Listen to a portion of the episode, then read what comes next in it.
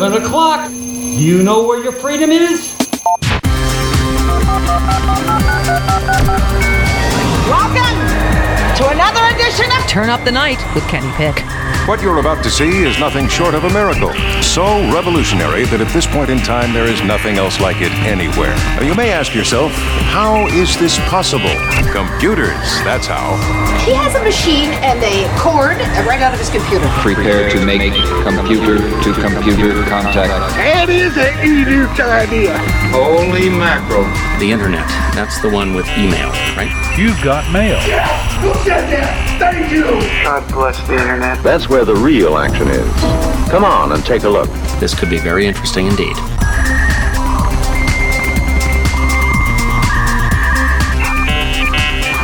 Hey, can you blame the Red Hen for not wanting to serve people who serve orange cocks? Seriously, welcome to Turn Up the Night with Kenny Pick, the Tuesday edition, uh, broadcasting live on IndieMediaWeekly.com worldwide. And, uh, but yeah, seriously, Red Hens, orange cocks. You can't mix the two, right? So, Joe Santorsis, Grand Pennsylvania, the Electric City. Welcome back, sir. Wait, what? oh my god. I, I'm just saying, you, you can't blame the Red Hen for uh, not wanting to serve somebody who serves orange cocks. Oh, So- I, I, I would have said orange pricks, but Well, point. you know, hens, cocks. You know, I'm trying to Yeah. stay in the in the in the cockadoodle doo family. Uh, so, but anyway, a rain from Four Freedoms blog in Washington D.C. Hello. Oh, listen, Joe, Ken, don't get into a cockfight about Cluckabilly Sanders. See, oh, Oh, cluckabilly. there you go. There you go. So, um, all right, yeah. Today there, there's some rough news today. Obviously, everybody with the uh, the Muslim ban, Trump's Muslim ban, with a few, of course, the arbitrary countries thrown in there. You know, uh, uh, North Korea, Venezuela, and then you know the Supreme Court's like it's totes not racist and it's good. It's great. Um, but you know what? What do we expect from a stolen Supreme Court? You know, uh, this is uh, Mitch McConnell's legacy of thievery. Um, and uh, and by the way, Mitch, fight your own battles. Don't send your wife up against protesters. Oh, You little sniveling rat. Oh, So What? Yeah. yeah, Mitch McConnell uh, got confronted when he was getting into his uh, his vehicle. So Secret Service was there, uh, you know, a couple Secret Service agents and uh, his wife. Um, and uh, and they were like, you know, why are you splitting up families? Uh, you know, uh, to Mitch McConnell and and she's like, leave my husband alone. Leave my husband alone." leave my husband alone. And it's like, you know, Noted immigrant Elaine Chao. yeah, Yes. Oh, I'm putting the link the link uh, in the chat. yeah. It's from Raw Story. Leave my Yeah. turtle alone. Yeah. While he cowered in the in the limo. Almost gonna slide into my shell. he stole that nomination from America. He did. It was over a year. All over a year that Obama was still in office. I'm still. I'm trying to be cool. I'm trying not to yell today. Mm-hmm. I know it might not seem that way, but No, it was good. over a year, and he said that Obama was a sitting duck president. Yeah, That motherfucking piece of goddamn turtle dung. yeah, but uh, yeah, I, I like you know, I like turtles. uh, but I don't like that one. I don't like that one. So anyway, um, for for the sanity of us and and everybody else listening tonight, we're gonna try not to go too heavy into the the bad news and try not to go into fits of rage. I I was telling Rain and Joe somehow earlier today. I don't know what happened, but I found like a little. Well, I got a lip twitch for a while. my the center of my bottom lip was like twitching, and I went over to the mirror and I could see it. and it was like this little little divot kept, you know, it, it was like I, it was dimpling. and Sometimes that happens to my eye. yeah, that happens in my eye too. I, I get eye twitches too. But um, I I think this is just a weird little fluke. But uh, probably had too much caffeine or something like that. Um, but uh, I I got to this point where I was like, I'm not gonna let this affect me. I'm not gonna let this wash over me and drown me with anger in in you know in misery because everybody deserves better from our show. You deserve better.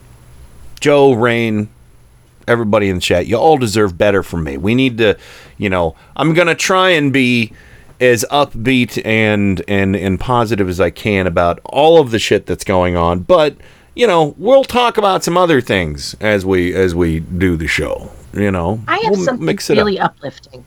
Okay. Trump is going to die eventually. Oh, poor Trump. It's true. It's true. so uh, yeah, so uh, so he he gave uh, one of his uh, white nationalist rallies last night. He went after like every late night talk show host because that's what that's remember when Obama did that all the time and when Bush did that all the time and when Clinton did that all the time and and and nobody before Trump did it all the time. Um seriously, late night comedic talk show host. Bush got it so bad from late night talk show hosts. I mean, Clinton got it so bad. Obama got it pretty bad here and there, but Obama also had a, sense of humor and didn't just slather on bullshit uh, upon bullshit upon bullshit, you know. Um, so uh, I just think it's hysterical that it's like, uh, hey, nice priorities, dummy. You know, and then his uh, his white nationalist followers also were were chanting. Uh, uh, they, they were outraged at the presence of Jim Acosta. Oh yeah, Poor snowflakes. yeah. He he told them. They they were saying, "Go home, go home." He said, "I'm staying right here." Yep. From what I understand, that was in a high school gym. oh. So they were behaving less than high schoolers in the high school gym. Yes. his his rally was in a high school gym, from what I understand. If anybody in the chat room tells me I'm wrong, I'm willing to take it. But I saw some of the pictures. It was a high school gym, and it wasn't even a big high school gym. Mm-hmm. So Yeah. Yay rallies! Um, yeah, yeah, big, huge rallies, huge, huge in a high school auditorium. Oh my god. Um, so uh, yeah, they should. You know where they should have it? Trump University. Go pricks. Yeah. Um, but uh, yeah, so so we, we got all kinds of stuff, all kinds of stuff going on. But I think I want to start with the, a little a little bit of something because thankfully for for this show, there's been a, a bit of a return to form for for this a bit of a renaissance here on Turn Up the Night, and that is uh, that is uh, Glenn Beck, everyone. If you want to continue to discredit me, you will only discredit yourself. You evil little bitch! If I were an honest journalist, I def- officially uh, declare that we are all rodeo clowns. I could kiss you in the mouth. Would you like some more? Because if you want another helping, we'll give it to you. How dare you? It's big boy time. How many people have I said, let's kill with a shovel, huh? How many people have I said, let's light them up and shoot them in the head? I think quite a few. Until they can get their ass together. I'm sorry, did I say ass?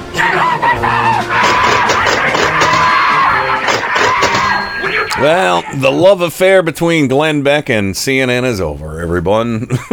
Oh, that's too bad. oh, oh, poor Glenn. Oh. So, do they do they give back the shower gifts, or what happens? I don't know. I, I, I- I think maybe. Uh, Because I, I went on the registry. I already sent them. Oh, so so basically, what was this this whole conversation about? Was it was basically, you know, the, the, the I think it was the incivility argument. You're right. You know, the, the mm-hmm. how how we need to start being nicer to the Trump cult. Well, they treat all of us like dog shit. they think we should be killed. See my Milo Yiannopoulos saying that journalists should be gunned down in the street. Um, you know, and uh, you know, but no, I, I've had death threat after death threat after death threat over in you know that place that I should never go. You will never find the more wretched hive of scum and villainy. I've had people try and dox a phone number for me again. And when I, when I used to leave comments under my real name, they looked up my old landline, and God knows who has that now. Um, but you know, I, I- mean, I, I the the Trump cultists are insane, and they truly want to see anybody who speaks out against Trump either shipped out of the country or dead. That's a fact. That is an absolute 100% fact. Um, they they hate us. They hate us. And pff, there's no love coming from us to them. But I don't want to see a genocide. I don't want to see a bunch of people. I just want them to admit that Trump's a liar and admit that they follow a racist. So and they uh, they're permissive of a racist, so they in turn are racist. And again, white nationalists for the most part.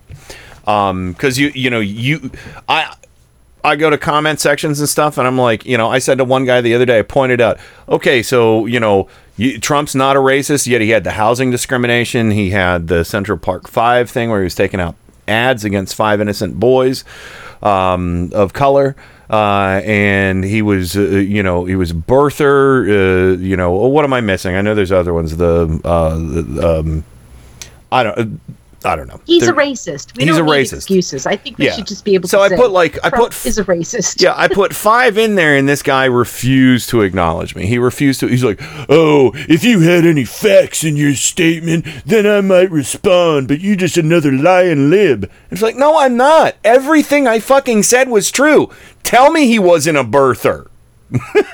I think that his birtherism was probably his most egregious example of racism. Yeah, and you know, and again, he, I he's really never do. never apologized for any of that. So, and that's that's you know that's where we are. But but anyway, so yeah, so Glenn Beck, you know, who now you know sports a MAGA hat on his talk show, and and and decided to flip just because of how the media reported on like one little story about Trump, and he said it's unfair. Well, oh, what the, the MS-13 comments calling them, you know, calling people animals, you know, it, but it's a pattern. It, it's a pattern of language, you know, th- that he uses, and so anyway, Glenn Beck goes on to um, to Brian Stelter's show over the weekend, and you know is trying to pass off this cockamamie idea that if we're just nice to the Trump cult, they'll be nice to us, right? Because they're such pleasant fucking people. yeah. So uh, this is a long clip, but it's about three minutes long. I'll probably pause it halfway through, but uh, here we go. The mainstream media is having a very hard time reaching Trump's base. That's a fact. We see that in all the polls. Yeah, well, then here's here's the deal, Brian. Eh, You all have my phone number. I've reached out to all of you in the past and said, let's have a conversation not on the air. You really want to understand? You want to hear the other Why side? can't our Then viewers- let's why have a can't- conversation where why can't you everybody's tell not our viewers interested. right now? Because it's all about ratings. Because this is all about ratings. This isn't about ratings. This is about saving our country, bringing Oh. us together. Oh. Stop dividing us. I mean, you. I can't. So, so to be clear, you think that I'm dividing the country? to? You think I'm dividing the country for ratings by booking you? Brian, stop drive. Look at what look at what you're doing. Uh, When did this become about you? This is about the media and the administration. That's what you guys part want to of the make media? it into. If it was about me, I would do So like a 10 minute commentary the way you used to. okay, so that the Glenn Beck got pissed. He got so pissed right there. He's like, you know, if I wanted to make it about me, I'd do a ten minute talk about it. If I wanted to make it about me, oh, here we go. You know what? I think uh, I think Glenn Beck is sharpening the chalkboard of his mind for for this next one. Yeah, see, you can you can hear it. You can hear it. There's the chalk. Um, but yeah, listen to the next one. Stelter does. What about me, I get out of Blackboard the talk way you about- used to. Mhm. Okay. Well, then maybe you should. I, I mean, point is, I, what, what you mean is making it about me? I, I don't see how I've made it about me. I want to know It's how. not about it. You just said. Never mind. Look, Brian, if you want to have a conversation, the media really wants to know, great, we can have that conversation. But every time someone, every time I've approached, everybody always says yes. But as soon as it gets tough or uncomfortable, nobody's interested. Nobody's interested in looking at themselves and saying, what did I. Wait, hold on a second. You're not supposed to make it about yourself. Damn it. Okay, so here's what I want you to do. I want you to make it about yourself. Don't make it about yourself, but make it about yourself. so that that makes it that makes me think uh, think of this. Uh, And don't forget to break some rules. but don't break any rules. Yeah. So, uh, so don't make this about yourself, but make it about yourself. Oh, that's some of that fucking deep thought, Glenn Beck shit. That's a that's a, again return to form, mm-hmm. ladies and germs. There. Deep state thought. Yeah, and then, and then this happened. Yeah. Oh, this it, it's so rich. It's so rich because everybody knows Glenn Beck's company has been in trouble for a long time, right? And of course, he was he was uh, he became a never Trumper because I think at least at one point he was smart enough to realize that the country was more important than ratings for him. Right? At one point. At one It's point. a short point. And then he Um, realized that yeah, it was it was a couple money. years. It was a couple years. And you know, and I was I, I was getting clips of him saying, "Yeah, right on. I can agree with you on something finally." And then one day, he the, the media was mean to him, and he was like, "That's it. I'm wearing a MAGA hat over this one tiny piece of shit story." Because the way the media treated Trump, it's so unfair. But never about how Trump treated women or anything like that. You know, that's that's know- fine. I just got to say this really quickly. hmm The fact that he's saying what he's saying after you played your Glenn Beck montage. Yes. Okay. Rich, Let's- rich, rich every, irony. Every one of us don't forget that montage. Yes. Rich, rich irony now. Now with our famous hot gravy. That's right. Hate gravy. Damn it. so, um, so, he, you know, so his company's been flailing. He's been sued for, uh, you know, uh, character defamation by implicating a man who was innocent in the Boston uh, uh, marathon bombing. Uh, you know, he tried to play nice for a while, do have a little bit of kumbaya and say, "Yeah, that's right. Trump's awful. He's he's a piece of shit." But now all of a sudden, Trump's not a piece of shit. Puts on the MAGA hat, goes on to tell Brian Stelter, "It's not about you, but it is about you, and it's about ratings." And now Beck is a cheerleader for Trump, and you don't think that that is about ratings? It's always about ratings with right wingers. It's always about ratings. So Stelter kind of puts two and two together here. And it's like, okay, well, you made it about you all the time. I'm not making it about me. You, you know, Stelter's part of the media. So he was like, So are you saying that about me? And, you know, he's like, Don't make it about yourself, but think about what you've done. and and so Stelter, I mean, I think this would have been a disservice as a journalist if Stelter didn't end with this question about Beck's company. I do. I know what I've done. I know what I've done. Uh-huh. I've There's tried to make these- yeah. amends, and I'm trying Yes. to. And we've talked about that before. I, I completely agree with you. And we all do need to be more self reflective. I do have to ask you there's this new headline on the Daily Beast saying that your company's in trouble, that you were trying to find a buyer. Is this related to the point No. about people not talking to each other? That if you want to create that media company, there's not interest? What's, what's going on with that? Wow. Brian, thanks a lot. I think that's the most ridiculous um, question I've ever heard.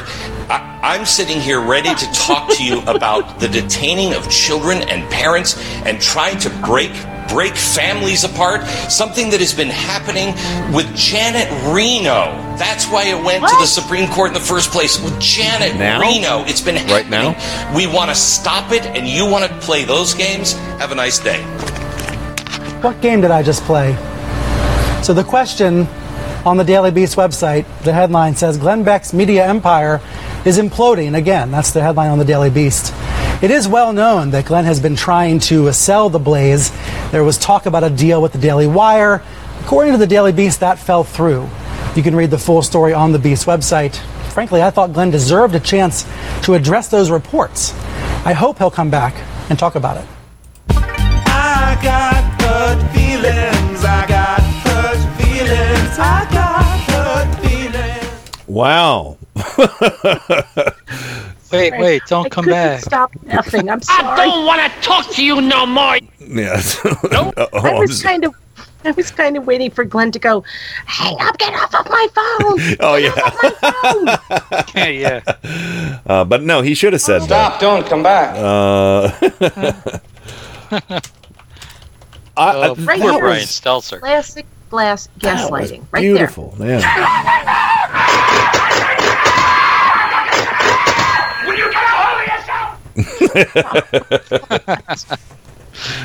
Poor Brian oh. Stelter. He was trying to have a decent conversation.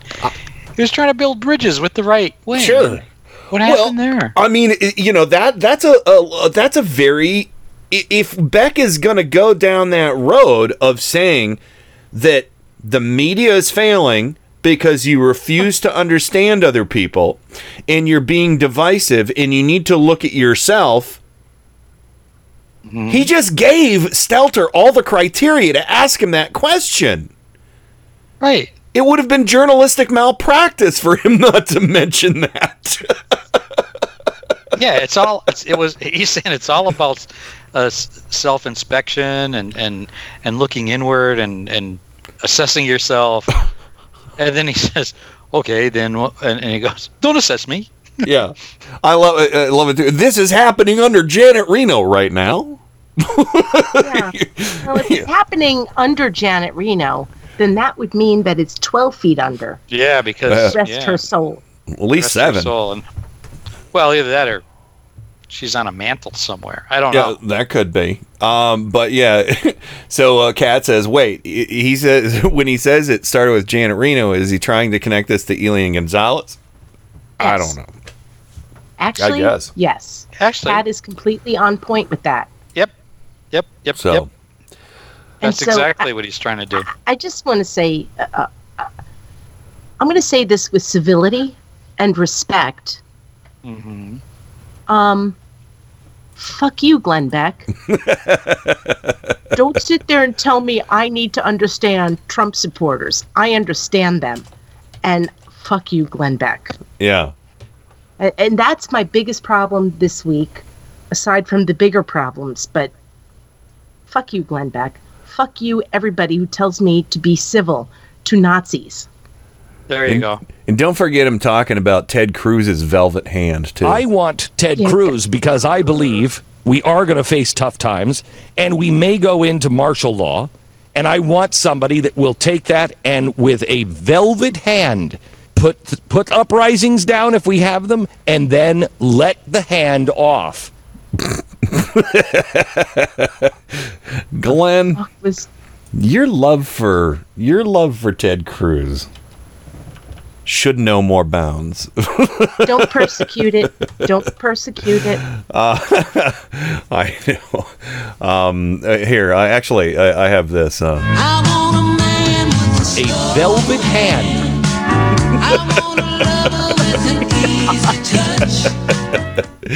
Uh, it's fun going back to look at Glenn Beck edits that I have from uh, across the years. So, oh, Glenn, also, I'd like you to take your own advice from a while ago. I highly recommend run from the Republican Party. yeah, he's back. He ran in a circle. Uh, he did a very tiny little circle with his head on a baseball bat, and he got dizzy and fell down. oh man, um, Glenn, we, hard, we hardly missed you.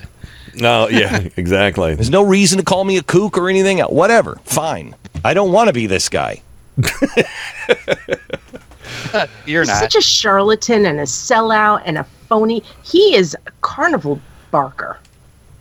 Yeah, yeah. What's that old Andy Griffith movie? Um, where, oh man, he, he played uh, Dusty Rhodes. Was that the name of the character?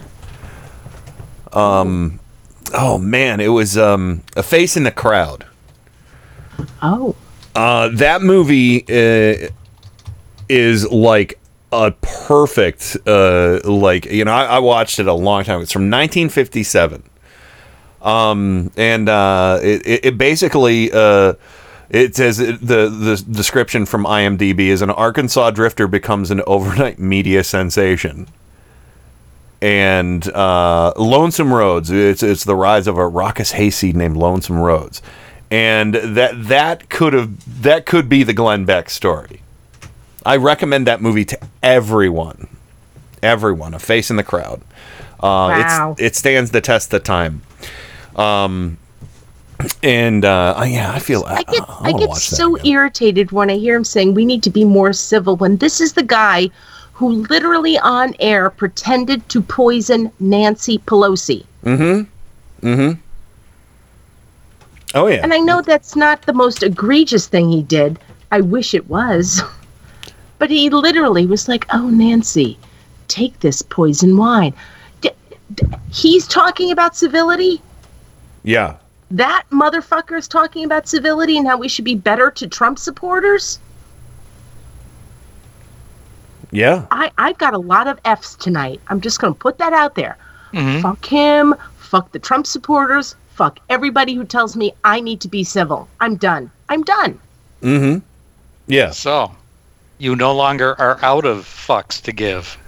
No, I got I got a I got a bag full of fucks right Got a here, Joe. Joe, basket my bag. full. my Got a bag- basket full. No, it, I got to tell you something, Joe. I know sometimes you're in my basement, Mhm. but where you usually stay, that's Mm-hmm. where the fucks are. It's, it's filled. I'm sorry, Oh, but I know. I'm suffocating down here. um, you could take some of those fucks and eat Yeah, them. you know what I'm saying down here? What the fuck? Yeah. uh, I want I want to play this uh, because uh, uh, you know uh, okay he, he says you know um oh wait a second Uh, I've got a couple ones that I want to play from Glenn Beck here. Uh, this is um what does he say here? Says something about an uh, Obama Ill- illegitimate love child. Has the president made a statement on this? Did he? Oh, yeah, yeah. Did he come out and say that if I had an illegitimate love child with a white woman, he might have looked like Chris Lane?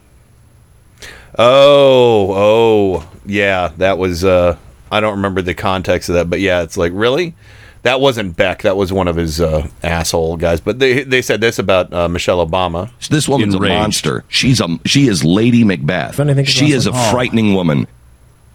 Oh. Yeah, Oh, Jesus. yeah, she has that garden. Wow. yeah. God knows what she's burying back there. Oh, God forbid, heavens to Maybe Betsy. Vince Foster. She And- planted foxglove and made tea and killed people. She killed Vince Foster again. oh Uh-huh. yeah, back on and buried him. Back. On yeah, Mars. back on Mars. She went to Mars, killed him again, buried him in that garden. Yeah, But we should be civil, right? Yeah, we should we be should. nice to them. We should, wanna Oh, yeah. because, you know- I just want to get this right. So they get to say all that stuff. I, I'm, Yeah. I'm sorry, guys. I'm really pissed about this. Yes, they you're- have gotten a chance to say all that shit Mm-hmm. for decades. Preach it. And we are not supposed to say, or we're supposed to say, yeah, the red hen probably shouldn't have asked Sarah Sanders to, to leave. Fuck you all. I'm really pissed about this. I got it. I got advice. I got advice from Glenn Beck. Some actual good advice. Um, and um, I think I think we should take it. Okay, I, I just have to tell you this. and I believe I speak by commandment. Stop listening to the liars. Done and done. so that's a little edit I did there. Yeah. Um, but yeah, so yeah, stop listening to the liars, and Glenn Beck, I think, is one of them. You know. Yes, I'm sick of hearing liberals, even friends of mine, saying, "Well, you know, this there's going to be backlash, and Well, this is going to backfire." Oh, and, and you know, and I say, well, "Wait a minute." When he says it, it doesn't backfire. Mm. His Yeah. poll numbers go. right? He's fine. He's aggressive. He's this and that. A liberal does something or takes a stand, like at the Red Hen, Mhm. and all of a sudden, oh, we're pearl clutching. Oh, that's a bad look for Democrats. Fuck you. You know Yeah. what? If you come at me with a gun and I have a gun, I'm going to try to shoot you first. You know, and fuck the rest. And fuck them. I am sick and tired of having to listen to bullies pound us on the head and then say, well, we just turn the other cheek because we have to take the high ground. That's not how you win Yeah. war. And we're at war. Yeah. Um, here's one last thing I want to play from Glenn Beck um, because uh, Glenn, um, I wonder if you uh, you remember this condescending little remark. Remember when Trump would go, "It's called we have a country. It's called we have a country." You know about border security or you know whatever. Um, this is uh, this is how Glenn Beck responded to that back in the day. I wonder if he'd be mad if he heard himself say it now. Well, it's called We Have a Country. okay, sweetheart. Okay, sweetheart. Okay, I no, I get that. I get we have a country. Yeah. Okay, sweetheart. Okay, I get it. I get that we have a country. You know, I mean, it, it- really that that that's um all right. So we shouldn't do what you did anymore. Do as I say, not as I do. Is that right? Fuck you, Beck. You hunk, big dumb hunk of shit. So He's a feckless cunt creator. country loving music lady. um, Siri, where is it? I can't find it. Anyway, oh, here it is. Here, I know. I'll- I know. I'll we're going to it. talk about this more. I've got a country music loving lady. see. Yeah, there it is. All right, yeah, we're, we're we're running long, but yeah, we're gonna we're gonna talk about other stuff. What were you gonna say though, Rain? I, I just when I know we're going to have a guest in hour three. Yes, Clinster will be I'm here in hour three. I'm looking forward to talking about this because I got to tell you something, man. This one has got me really riled up. This whole civility thing. I, I am. Mhm. I, I know you didn't want to make the whole show about this, Ken. No, but I doesn't matter. I am so entirely fucking pissed about being finger wagged by even Mm-hmm. even my favorite local my favorite newspaper is the Washington Post. Yeah, And um, you know, fuck the editorial board right now. That's Yeah. what I said. Yep, you're right. exactly.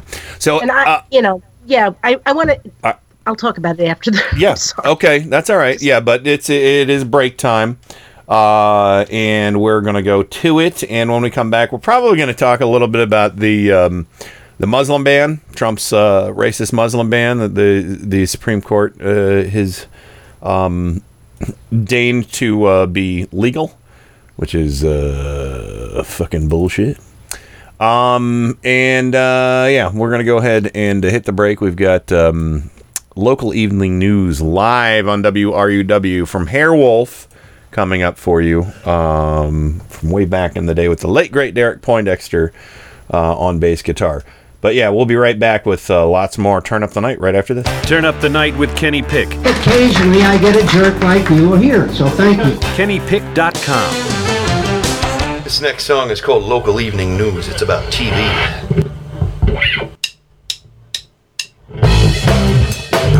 It's on the TV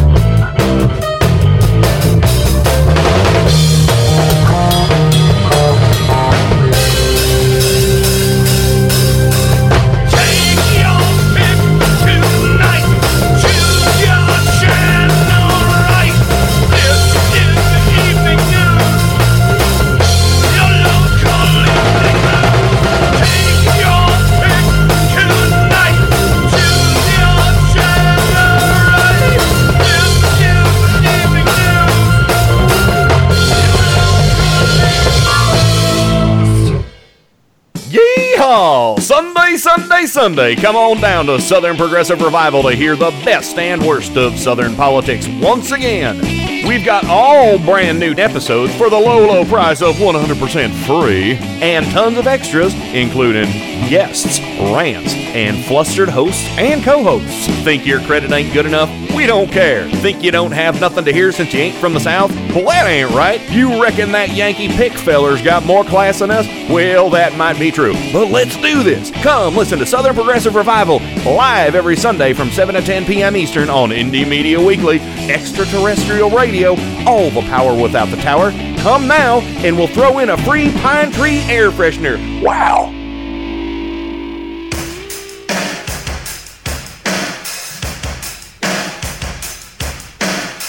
Hey, this is Brad Friedman from BradBlog.com and the Bradcast, heard right here on Indie Media Weekly.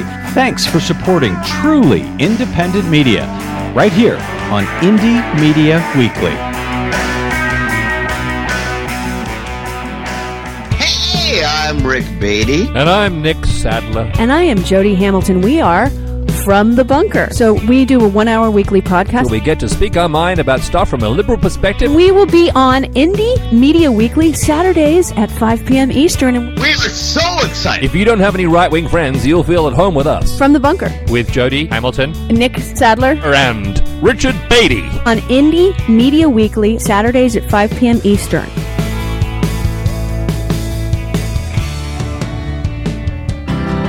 Indie Media Weekly Radio is proud to bring you the Thomas Jefferson Hour, a radio program that models civil discourse, critical thinking, and good citizenship. Join nationally acclaimed humanities scholar and award winning first person interpreter of Thomas Jefferson, Clay Jenkinson, for the Thomas Jefferson Hour, Tuesdays at 10 a.m., Sundays at 4 p.m. The Thomas Jefferson Hour on Indie Media Weekly Radio. Visit them at jeffersonhour.com.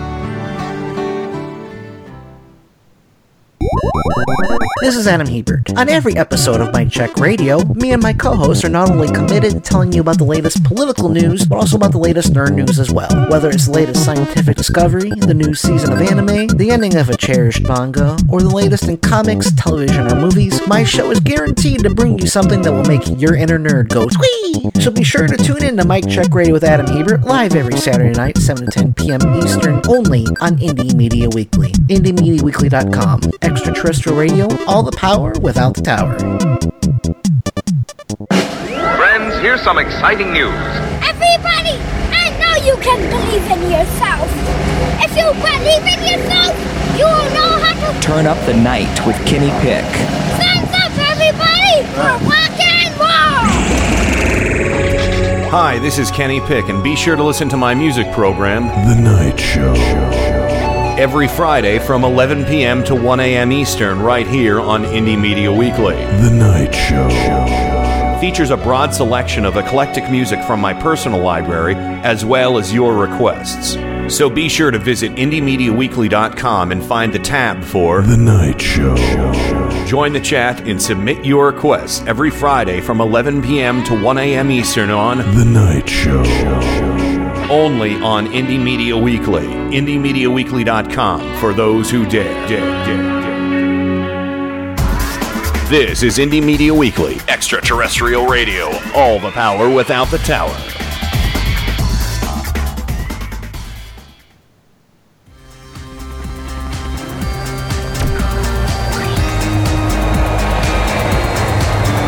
This is Stephanie Miller. You're listening to Turn Up the Night with Kenny Pick. Great Scott! What is that? It's really weird, but it's also the coolest fucking thing I've ever heard in my whole life. Terrible, by the way, totally overproduced. The first known instance of a man who was killed because he had lousy ratings. Oh my God! They killed Kenny! You bastard! I've had worse. It's showtime! Well, that was an unusually long break for good reason. the server went down, but uh, we're back now. Uh, so yeah, uh, just if if you're listening and people are still having a hard time connecting, um, because the the server was hung, um, hung like a horse now, um, because the server got hung up. Um, just have uh, your buddies out there in the chat. Just tell them to uh, close the, just close the whole browser tab that had tune in or whatever and reopen it and it'll be back so uh, my apologies uh, for that. Uh, that is just that's a server issue. It happens from time to time.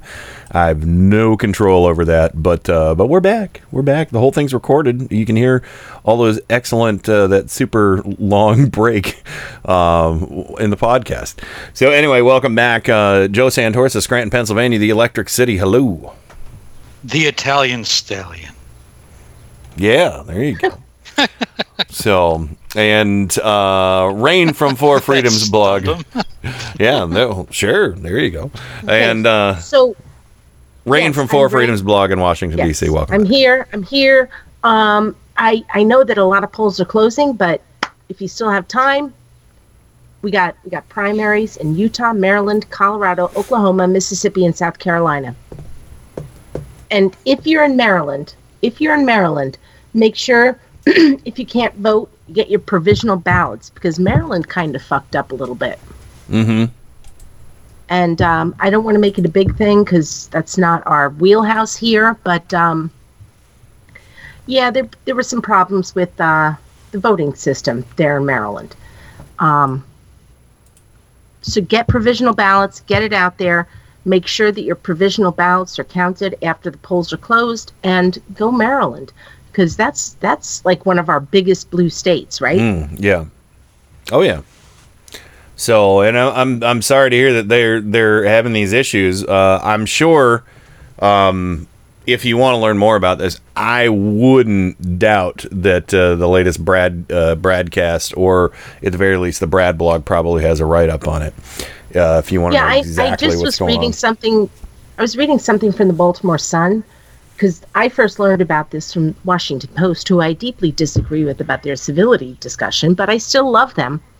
Um, there is at least one polling center that's going to be opened up later because they couldn't get their shit together. Well, that's something. I, I'm kind of irritated about this because, you know, Trump and his administration is not doing anything to make sure that we can have legitimate elections. Mm-hmm. So Oh, absolutely, absolutely. So uh, looks like everybody's back uh, with us listening. I just checked out. Uh, looks like everybody's uh, everybody's back. So hopefully, uh, hopefully that doesn't happen again. Thanks, Live Web DJ or whatever service that is I use that I forget about. um, but uh, stream license. No, not stream licensing. Um, I forget what the hell it's called. There's a third thing. I don't remember. But anyway, um, yeah. So let, let's talk a little bit about. Um, uh, I, I, want to play. I, I have some audio here, but I th- uh, about the um, Muslim ban. Uh, but I, in I had some stuff with Keith Ellison, but I think I'm going to skip that because this what Steve Schmidt said today about this.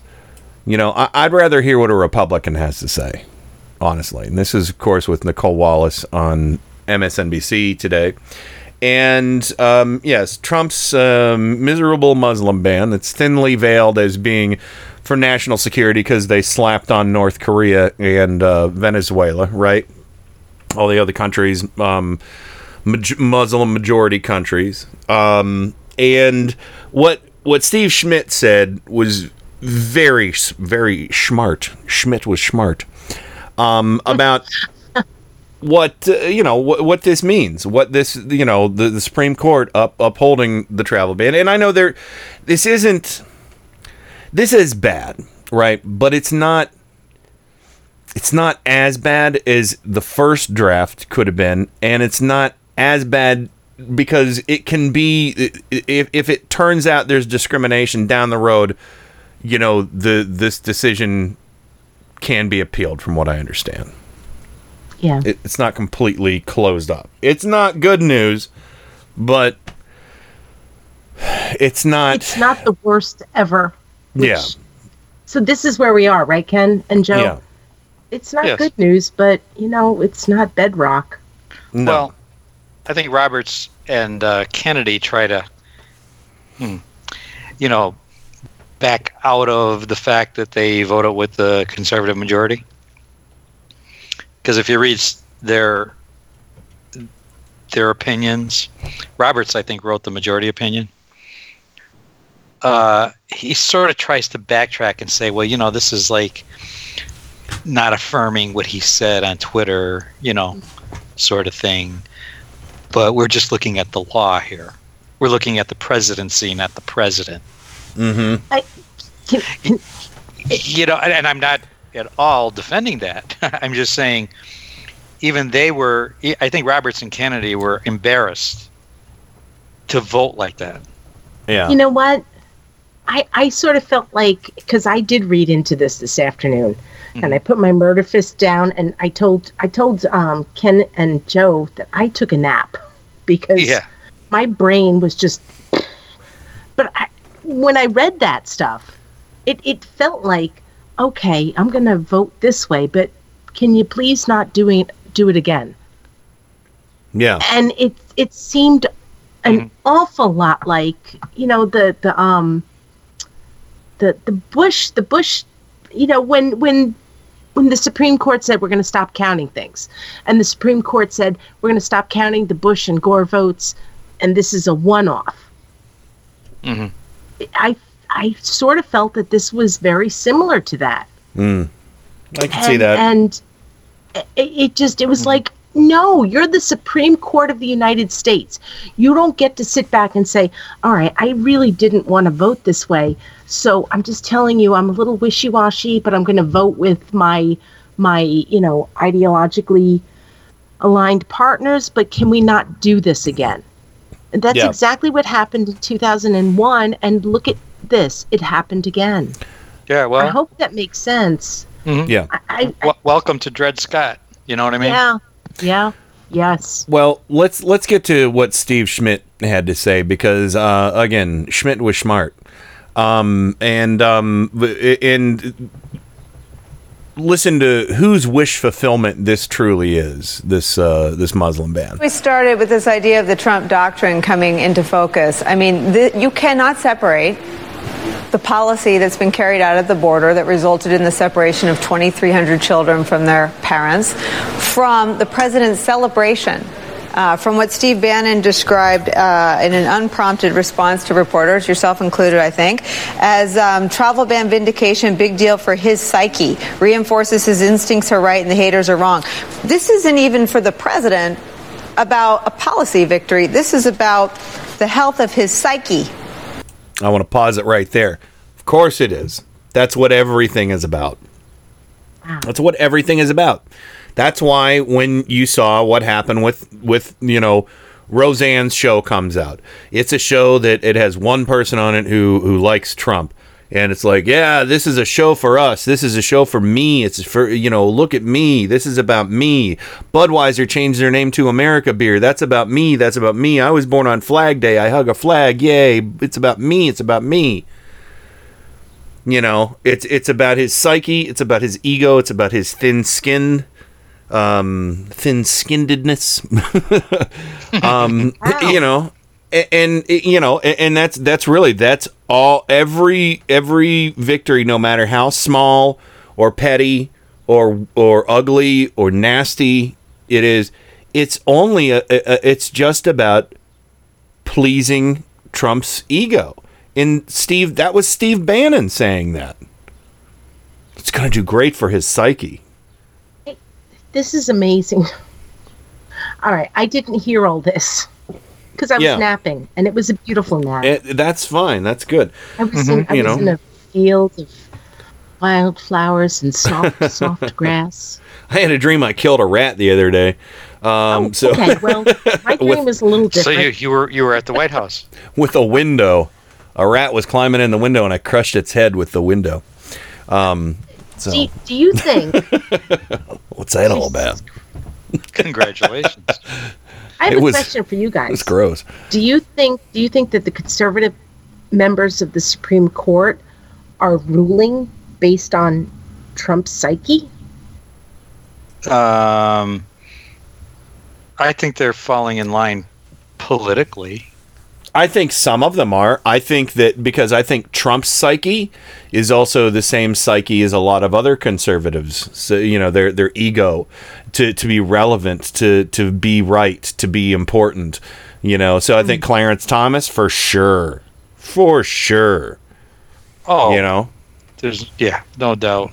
Not a doubt at all. Okay. You know, um, because you know, I mean, look, you know, the, the, Trump and Clarence Thomas might as well have been the same person. You know, because they were both Oh, accused Trump of doing. not have that. They're doing. Thomas Uh, is black. well, yeah, that's true. Um, so, but, uh, but you know, I mean, but you know, situation wise, you know, they they they both like, you know, oh, he said it's a high tech lynching. Trump says it's a witch hunt. You know, um, Yeah. both had female accusers being gross and nasty, and Republicans just rolled over for it. You know, so uh, party of family values, my ales. Anyway, Okay. uh, let, us get to what Steve Schmidt says here, though, in response to Nicolle Wallace. Well, you know, I'm thinking about um, former special agent of the FBI, Ali Soufan. Uh, Ali Soufan, um, with John O'Neill, came very, very, very close to disrupting the attacks on 9 11. Uh, he was a Lebanese immigrant and a, and a Muslim. Is America better off with Ali Soufan here? I would argue he is. And so today was a fantastic fulfillment of Osama bin Laden's vision by Donald J. Trump. What Osama bin Laden hoped to provoke was a war of civilization, a war between the West and 1 billion Muslims. And so, what Donald Trump and this Muslim ban signal to the world is that Muslims are not welcome here. That this is, whether the conservative justices say that in fact this is about executive power, the president's clear intent was to impose a religious test.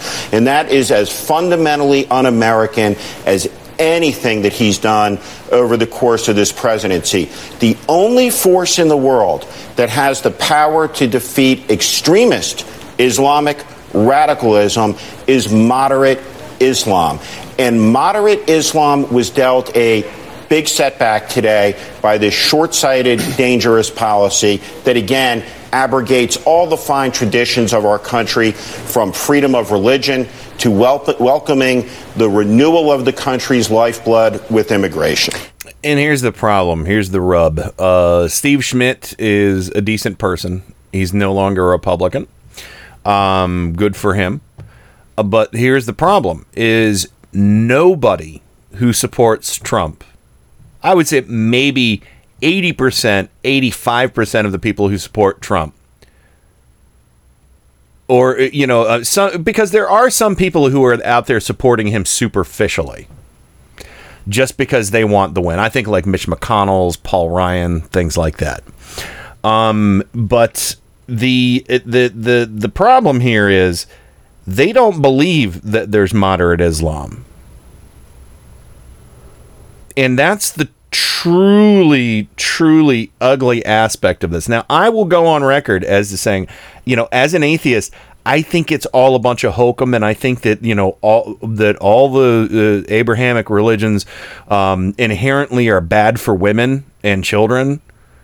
Um, and there's justification for just about every horrible act humans do in in those texts. Slavery murder um, you know there and you know but I, I look at them all the same for the most part.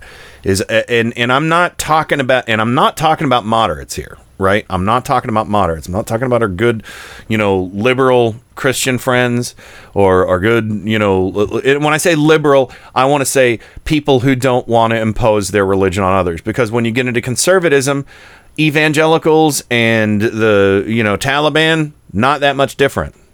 Really not that much different you know, oh, okay. white evangelicals. Yeah, white evangelicals. Exactly. Because I, I know I know that the Reverend Barber is doing some really, really good things with the Poor People's Campaign. Exactly. I just wanted to put that out there. Yeah, and they're they're in in I'll tell you what, in the reason why I respect uh, the the more moderate or liberal people of faith is because they respect me.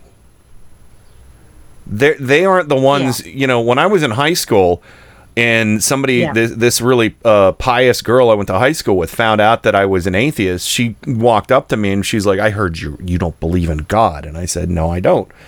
And she says, "Well, when you're burning in hell, come back and tell me what it's like." And I was like, "Okay."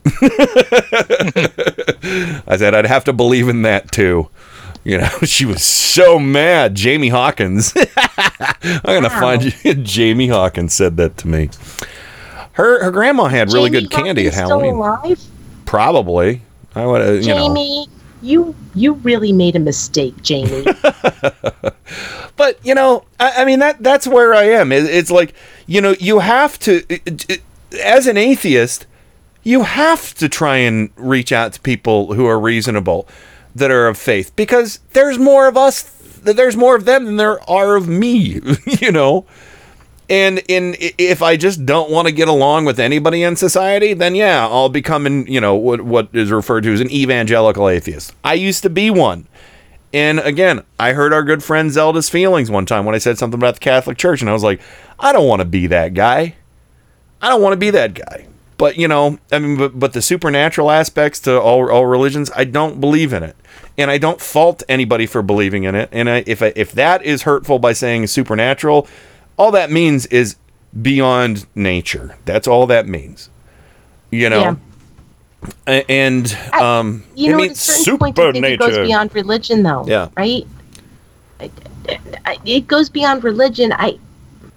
I don't want everything to be drawn down to whether you Yeah. believe in God or you do not believe in Exactly. God. Exactly. This is true believe in- civility. In, the Dems, or you do not believe, or you know, you know, I'm a Dem and I'm a Republican. Mm-hmm. It, it just it comes. I, don't know. I don't even. This is Kenny, th- th- what you just this is amazing. But true civility. This is true civility, and this is true decency. This is being moral. This is being decent. This is being a good person. Yeah, absolutely. morality is a really big thing to me. When when you have people support kids being locked up in cages, for fuck's sakes, that's not moral. That's not religious. That's not you know Dem or or even Republican. You, I- how do you support children, regardless of your country, being locked up in cages? Yeah, And when you yelling, I'm sorry. when you when you have when you support somebody who says the things about women that Trump has said, which I've threatened to beat people for Mm. saying, you know, that's a problem. When you're defending it, you're saying it's locker room talk, you know, whatever. It's not locker room talk. No, no. I mean that's that's a that's a punchable offense. I'm sorry, Billy Bush. You should have punched him in the neck, and it didn't happen. Um, but anyway, we, we do have to go to the break, and and I promise on this next hour, for the most part, we're going to go politics free because we're going to talk about the red hen stuff, and I'm not going to go with all the audio that I had. Let's just talk about some stuff that we're all doing, that we're all up to. I'll do open phones for the entire next hour if you want to call and talk about something you know, get something off your chest, whatever. Um, let- so let's do that. If you want to call in, call in next hour. I'll give the number out when we come back. Um, but Joe, did you want to give your your final thought on this uh, before we go to break? Flexibility. That's about it. Well, uh, I, I no. Uh, here's the thing: civility's a two way street. Once Yes. once once Trump and his cult apologize for their incivility, then we can start. But Trump will never apologize for anything, so he's irredeemable. Sorry. I have something to say after we come back from the break about civility and Trump and us. I've been thinking about it, and I really want to say this after the break. Why don't you say it now? Because I want, I really want to try and avoid, you know, talking about this stuff when we come back. Because people are having a hard time tonight, and I want to try and give them a little something. The thing I want to say is that, you know what? When you look, and we have all been marinating in this stuff, when you look at Trump, you know, he, he, he mocked a, a disabled reporter. We know about all this incivility from their side. It's mean, it's racist, it's cruel, it's demeaning. Mm-hmm. our side our side when we're in we're when we're accused of being uncivil we're not racist we're not exclusionary we are basically saying these are our morals and we're standing behind our morals and damn it i'm going to stand behind what i find moral. And that's treating people the way they deserve to be treated. And when they don't act right you don't get to be a part of my life circle. And that if if that's considered inci- uncivil then go away. Go away. I'm not going to sit on the side Mhm. of their incivility I saw You know, a post. I, I- saw a post on somebody's Facebook page uh, the other that day. makes sense. Yeah, I saw a post on Facebook the other day uh, that, that kind of speaks to what you're saying. Um, somebody that I know posted something to the effect of, "When when you meet somebody that feels like you're standing in the sunshine, stay close to them." Nice. So something along those lines. When you meet somebody and it feels like you're standing in sunshine, stay close to them. So that's there's a difference. There's a difference between between. oh, see, this it's really been bothering me. There is a really big difference between you know, as John John Lewis says, I'm going to cause good trouble. yeah. And John Lewis is he's a fucking civil rights icon who Yeah. does not accept incivility. He fights against this stuff. Mm-hmm. And I'm really, really tired of of the media at this point trying to make both trying to say both sides are the same. It's not. It's not. Sarah Cluckabilly Sanders. And we're going to talk about we're going to we're, we're going to talk Yeah, about her I with we, with I know we are. But you know, I don't want to be told that we're being in, uncivil because you know she got tossed out of a restaurant because somebody went into a restaurant against um the you know the D- DHS secretary. And and no, no, this is protest. This is the most American thing you can do. Yep, That's not uncivil. I agree. It, it, uh, I'm I'm sorry. I know, I know. It, it's it means a lot to you, but we gotta. I'm serious. We we're gonna we're gonna you know if somebody wants to call in and talk about this stuff, we can talk about it more. But honestly, I want to talk tr- just try and talk about some other stuff just off the top of I'm my sorry, head when we come back. No, I'm sorry. It's all right. No apologies necessary. Uh, You know, like I said, just do it now, and we'll we'll pick up on it when Clinster's on. Uh, but let's let's talk about summer projects when we come back, everybody. so, uh, all right, Let, we'll be right back with uh, lots more. Turn up the night with me, Rain, and Joe right after this, and your calls. Turn up the night with Kenny Pick. So new and different, it won first prize at the International Inventors Exposition. KennyPick.com.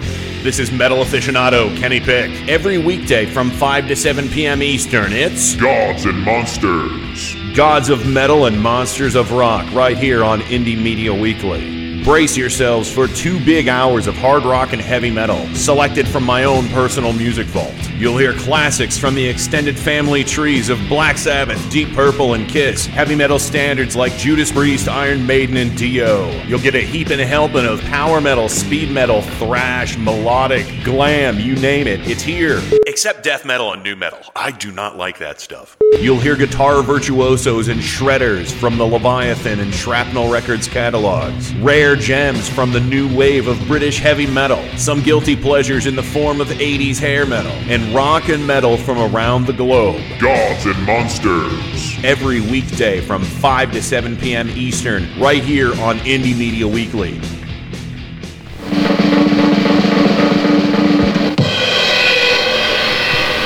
And now, on with the show. You're right, Scoob. We're dealing with one sick son of a bitch. Welcome to another edition of Turn Up the Night with Kenny Pick. What you're about to see is nothing short of a miracle. So revolutionary that at this point in time there is nothing else like it anywhere. Now, you may ask yourself, how is this possible? Computers, that's how. He has a machine and a cord right out of his computer. Prepare to make computer to computer contact. That is an idiot idea. Holy mackerel. The internet. That's the one with email, right? You've got mail. Yeah! Who said that? Thank you. God bless the internet. That's where the real action is. Come on and take a look. This could be very interesting indeed.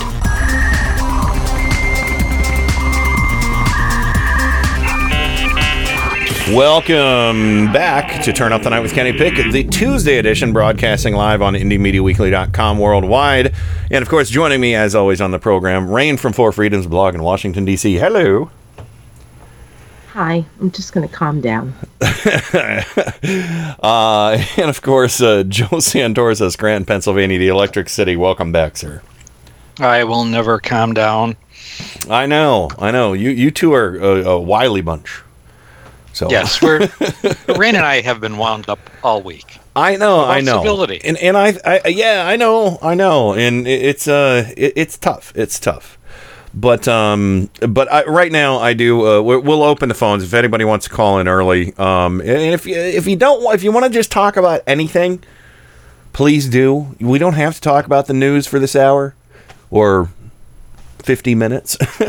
um, but, But, can I uh, ask if if they do call in to be civil? you don't have to be civil. Um, but I know you will be unless you're a Trump cultist. Uh, but the number to call is three three. Civil motherfuckers. Yeah, the the number to call is 330-536-1466 or 330-KEN, the number one, goo. Um, and um, speaking of goo, I don't have anything about goo, but I do have something about summer projects, everyone. Um, in case, uh, it, it, it- just so everybody knows, it's a very exciting time for Susan and I right now because, well, not only are we celebrating our 20th wedding anniversary in under um, two weeks, Yay. um, Congratulations. July 10th. Well, just about two weeks. July 10th is our, our anniversary. And we're having our anniversary party on the 21st at House of Blues in Cleveland. It's very exciting. Um, and uh, Rain and Bobber will be there. That's very exciting.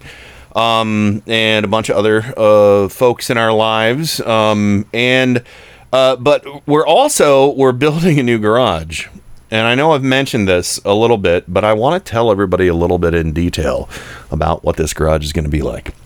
Um, that where it's going to be a, a slightly because our garage right now is a piece of shit. it is such. A, I mean, we don't keep anything of value in it because it leaks so bad. It literally has a moon roof in it. um, so that meaning a giant hole. Uh, but we we we have it has a huge hole in the roof, uh, just an enormous hole in the roof. Um, and God knows what's living in there at this point because you know I'm scared. Um, probably just squirrels going in and collecting the acorns that fall through the hole. Um, but uh, and probably lots of spiders. But we're we're getting it demolished soon, and also we, we have two big trees in our yard. Uh, we have an oak and a maple. That um, the oak is closest to the house. The maple's right behind it. We're getting them drastically trimmed back, um, and plus I'm gonna have a lot of firewood after that for my fire pit. It's gonna be good. Uh, but you know they're gonna trim up the trees. Uh, I think the 16th of July is when they're trimming the trees, and then after that. Um, the uh, we have an electrician. Actually, it might be before then. We have an electrician coming in to put a new box in uh, in the house because we have to have two dedicated lines for the the garage, and he's going to run a, a- put in a big enough box that we'll be able to actually connect the outlets that I installed into the attic. Um, and uh, you know, so so that that's a that's a big thing there. But the garage itself. Uh, I forget exactly the dimensions of it, but it's a slightly bigger than a one and a half car garage, and um, it's going to have a six foot patio on uh, the one side, and I think it's called a. The roof that's going to be on it is called, I believe, a cantilever roof, and the roof will extend over the the sun the over the patio and turn off your radio, Francie.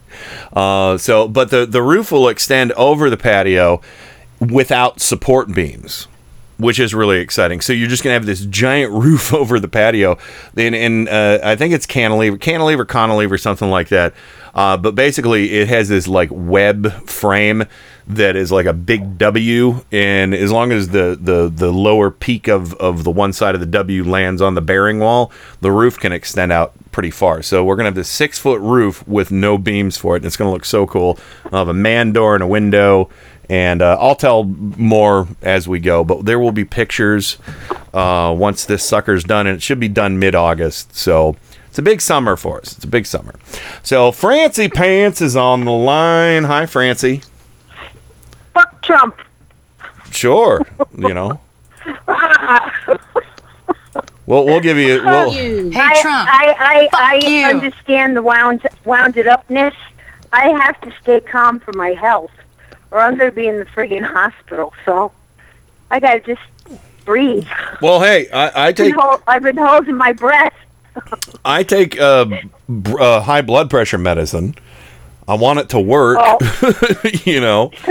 I'm So not on that. My husband is, but I'm on a boatload of other other things. mhm. well, and you don't want to I- end up I, on it. I just have to shut it off. You know, I I Yeah. can't. I just can't do it. Any, oh, you know, I just can't do it. Yeah. The the last straw for me was was this whole thing with the children. You know, separating the families and Yeah. everything. That was the last straw. Well, do you want to do you want to tell us about something else that's going on with you right now? Because we all have lives. There's things going on that are underreported, like my garage and patio. Um, well, I may, I may, if I feel well, I may go to a um, a march on Saturday. I can't make it to D.C., but I'll certainly. Mm-hmm. They have a couple of things going on here in Delaware. Yay! I may go. You know, I may make a sign and just you know go show up somewhere. cool. And be Um, with people. Be with people who are your people. That's important. Yeah, yeah, and I liked what you said about being around uh, somebody who who who, you know is positive or lights you know lights you up or whatever. That's what Yeah. I'm trying to do too. Surround myself with positive, hopeful people. You know, Yeah. that helps. Yeah, you know. and it- um, as far as what's going on in the summer, not much. no Well, that- projects. that's good. Trying to stay healthy. You know. Um, No gardening or anything like that. Oh, that's my husband's thing. When he well, he's been working every Saturday uh, for the for the tourists. Yeah. oh yeah, yay, good times. But when he he's been planting things, he, the lawn is all um, clover, covered with clover. It hasn't been mowed in a while. Hey, I'll tell you what. It If it's lovely. if it's green and Huh? low to the ground, if it's green and low to the ground, I don't care what the fuck it is. You know. Oh, I don't either anymore. I mean, I we got kind of a wild lawn. The Mhm. neighbors don't like it, you know, because we're in a, um, you know, community that dues and all that kind of crap. You know, Yeah. that we the neighbor police. Your grass is too high. You know. Yeah. They knock on your door. They leave a nasty note. That Yeah, kind of we we, we We're- have a little a little bit of that going on in our neighborhood, but we have like a bunch of ChemLawn neighbors, and we're not going to be one. No. You know. Um, no, not with two kids on the spectrum. No poison here. We're kind of a, try, try to have less poison as possible. Yeah. Um, and you know, we've gotten, like I said, complaints. Our lawn does not look good. It's not. Um, it doesn't look good. it's a wild lawn. Well, no, that's I like uh, it. we go pretty natural with ours. You know, I mean, it, it, Yeah. it, it, you know, I get out there and I cut it and I weed whack where where need be, but I'm not going to get chemicals. Right. You know, I'm not going to No. do that because there are there's all kinds of wildlife around here.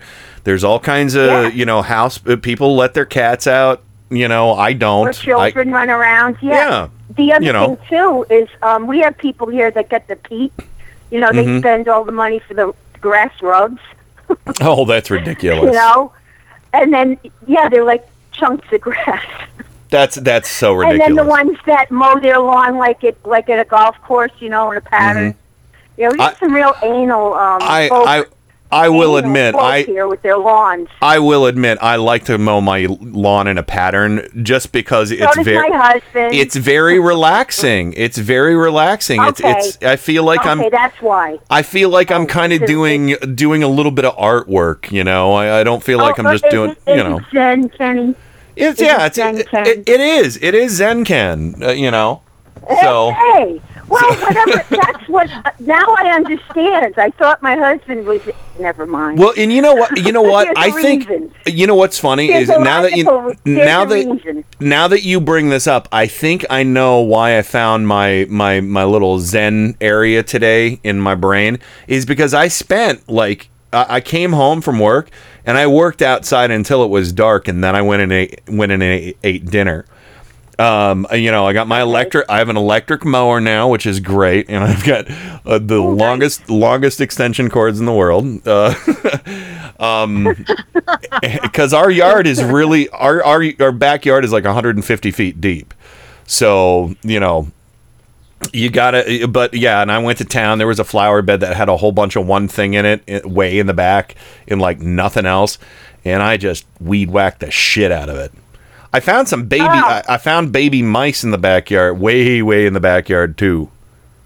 So I scared the mother away, and I was like, little. No, no. I was moving. I have some old scrap lumber in the in the far back yard, and I was moving it out of the way because it had fallen over. Um, Uh-huh. and uh, uh, and and I was just you know moving these few planks, and there was like all these you know, what do you call them? Those little trilobite looking pill bugs or whatever. And, and oh then yeah. and then I lifted Yeah. a board and something hopped through the chain link fence, and I was like, "Was that a frog? What was that?" You know, because it moved so fast. Because it looked kind of mutated. The little fit to pieces. It, it looked kind of mutated, and I couldn't figure out what it was. And then I saw two little baby mice climbing under a board that I that I kind of moved a little bit. And then I was like, "Oh, that was the ah. mama mouse," and I think she had one of the babies still attached to a to her underside, to her Right. undercarriage. So, so yeah. Aw, But I- I- you know, I am just- try to go outside as much as I can because Yeah. that is very therapeutic. You know, It is. Maybe get down to the beach a few times. Yeah. Uh, Yeah, you just- know, I'm going to do my best to to to keep calm. Oh yeah. Francie, how far are you from the beach? Uh, about 40 minutes as the crow Nice. flies. Man. I Yeah, need a we're- I know. so bad right now. Where where yeah, about? I mean, I, I'm I'm minutes away from the Delaware Bay, but yeah. uh, Delaware Bay right now is full of horseshoe crabs. Oh, they'll get you. They'll they'll get you. yeah, they're spawning or breeding or whatever Stick the hell they do. Those things are and terrifying. it's kind kind of like not good for walking, the, you know, Yeah. for swimming or anything. And the Delaware Bay uh, is a little funky in spots. Yeah, you got to watch You know, out for. You got to watch out. major ship thoroughfare, so Yeah, you know. you got to watch out for the. bacteria. You got to watch out for the horseshoe crabs because they'll they'll, they'll, they'll oh. they'll get you. You know. They're, they are cool. I have to say they're very cool because they're because they're so old. You know, they're millions of, millions of years old. Yeah. they haven't changed much. Yes, they And they're- like sharks. They're very Milk. cool. They're like Republicans. They haven't changed much. Oh, Yeah. I would rather have a horseshoe crab in the White House. Yeah. Me too. There is. I'm with Because you. the horseshoe crab has more brains. This is true. This is true, and charisma, and charisma. So Horseshoe crabs, you know? Yeah, I Yeah. mean, I don't know if you can eat them. I don't think so. well, But they're cool.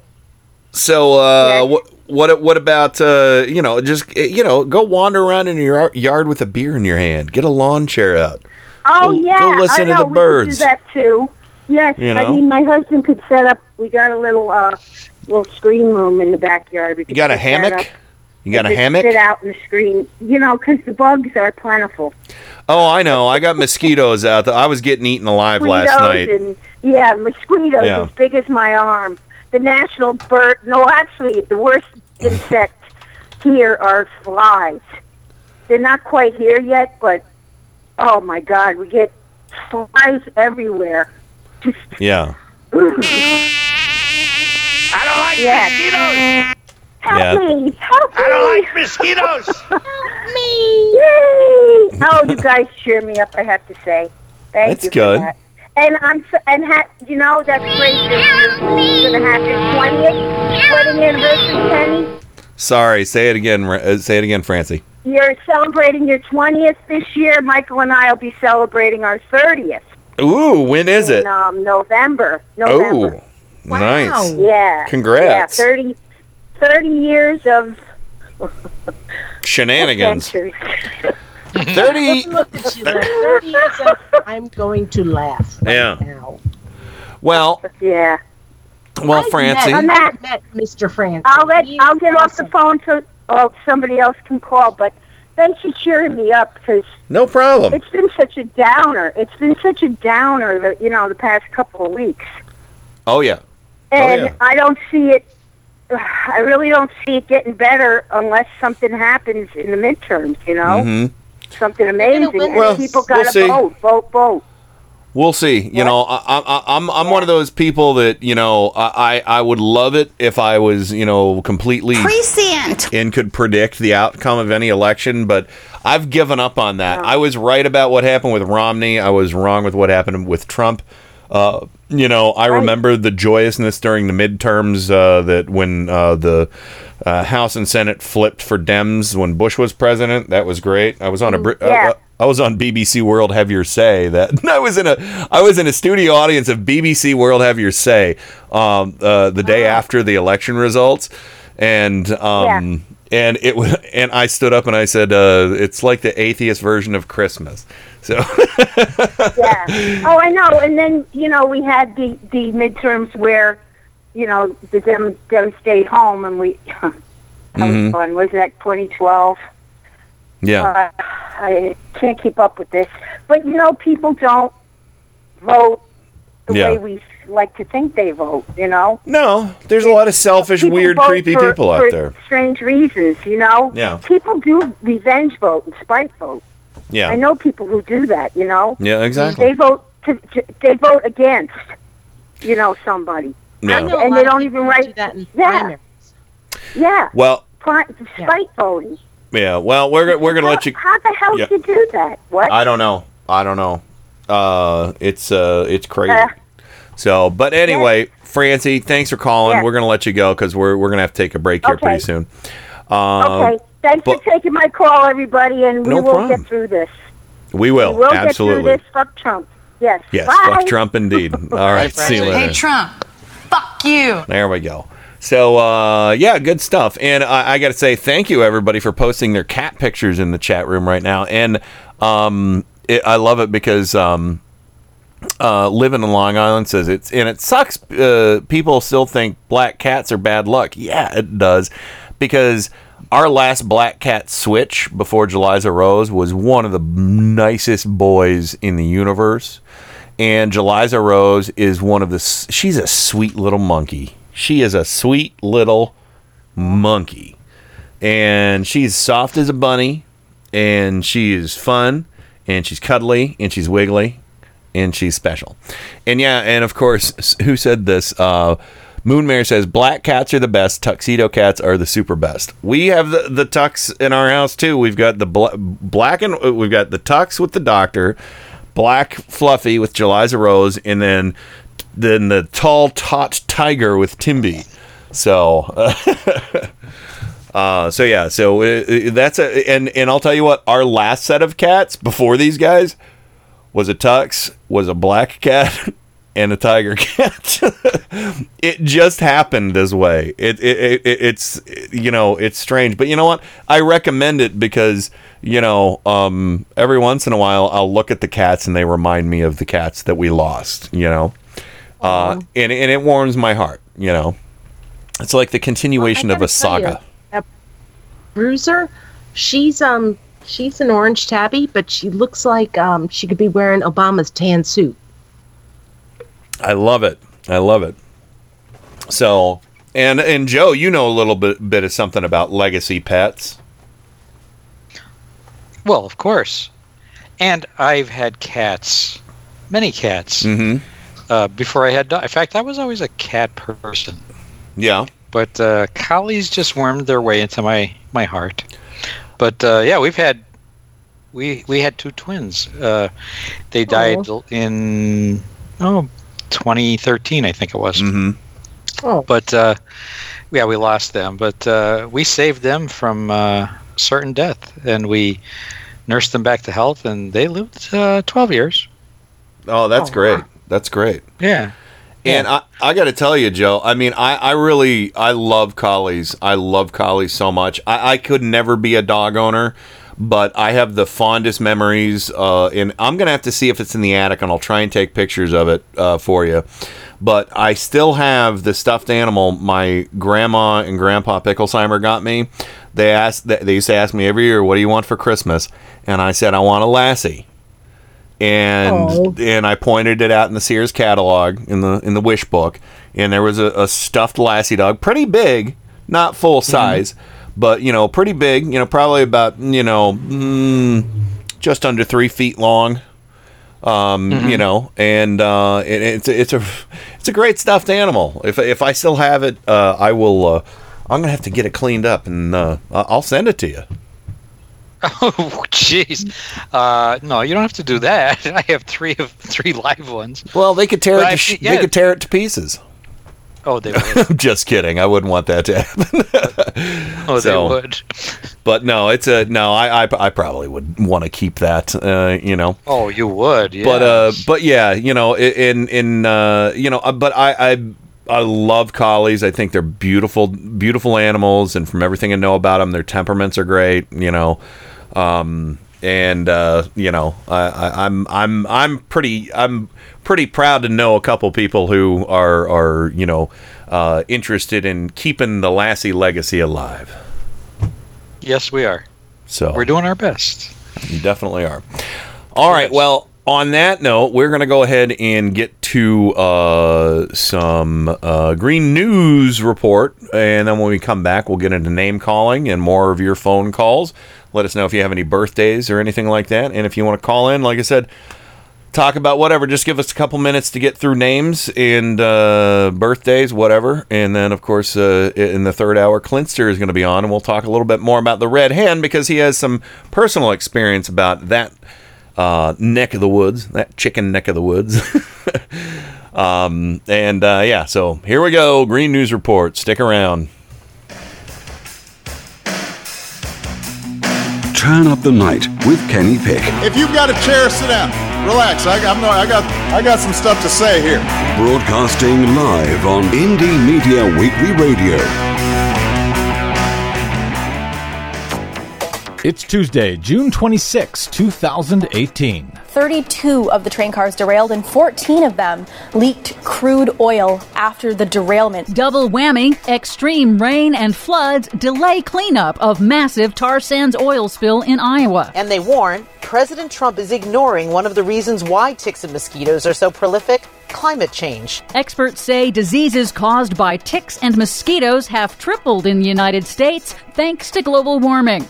If it seems like we're getting more torrential downpours and floods, it's because we are. Plus, Dear Mr. President, there are two grand new bridges being proposed in Detroit between America and Canada. a new ad on Fox News aimed at one person hopes to stop a new bridge for Detroit. All of that bridge burning and more straight ahead. From BradBlog.com, I'm Brad Friedman. And I'm Desi Doyen. Stand by for six minutes of independent green news, politics, analysis, and snarky comment. We have a simple request. Please review that presidential permit. Then revoke that presidential permit. I got a better idea. Let's just revoke the president. This is your Green News Report.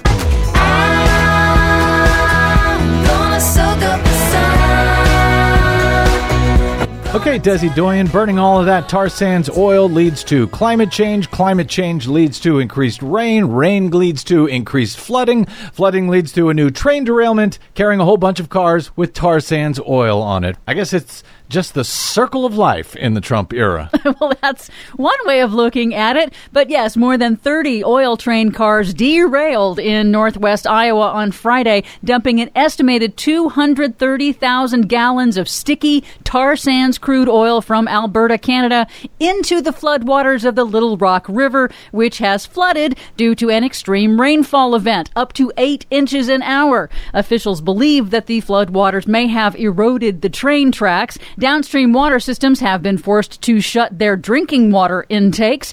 Iowa's Republican Governor Kim Reynolds declared a disaster emergency and said that the flood is hampering the cleanup. It's a lot of mud right there, so they, they're they're sunk in pretty good. They have to remove the contents before they could even begin, especially as volatile as the soil is right now with the amount of water that we've had. And there are concerns tonight, not just about the drinking water in the area, but as far as 150 miles downstream towards the Missouri River. Yep, and officials now claim that nearly half of the spilled oil has been contained, but if previous tar sand spills into rivers are any indication here in the U.S., full cleanup is not possible. Now, if it seems to you like the U.S. is getting more of these torrential downpours, you are right. Scientists at the National Center for Atmospheric Research, or NCAR, confirmed this week that extreme rainfall events have increased markedly in the United States since the 1950s. 50s due to global warming. And they explain that that's why the country has seen an increase in dangerous flash floods. They also say that the warming atmosphere appears to be making storms geographically larger.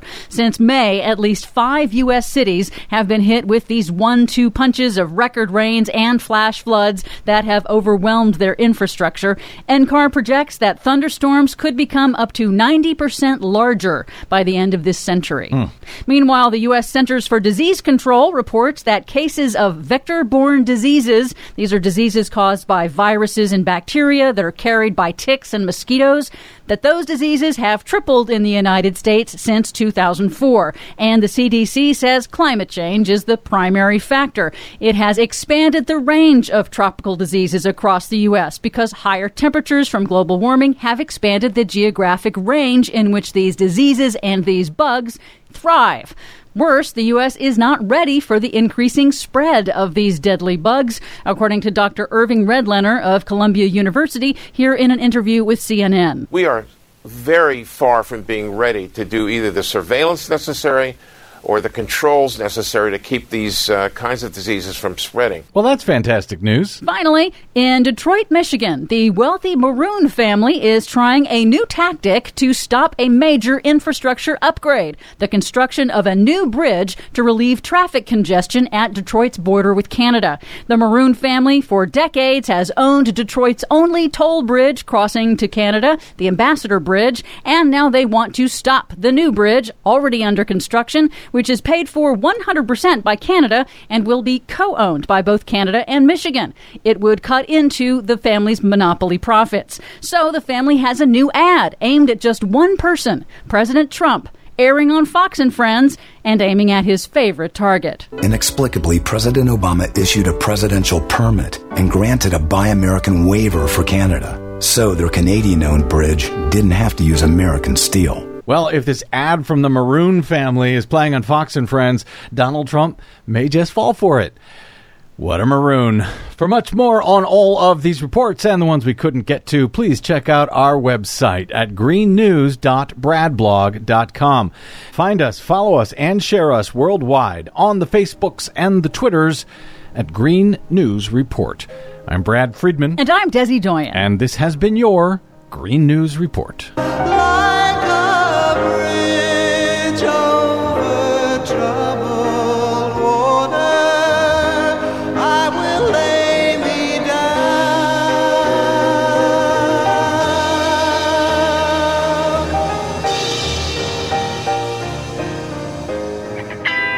Hi, this is Tim Quormal from The Tim Quormal Show, and you are listening to IndieMediaWeekly.com. Extraterrestrial radio, all the power without the tower.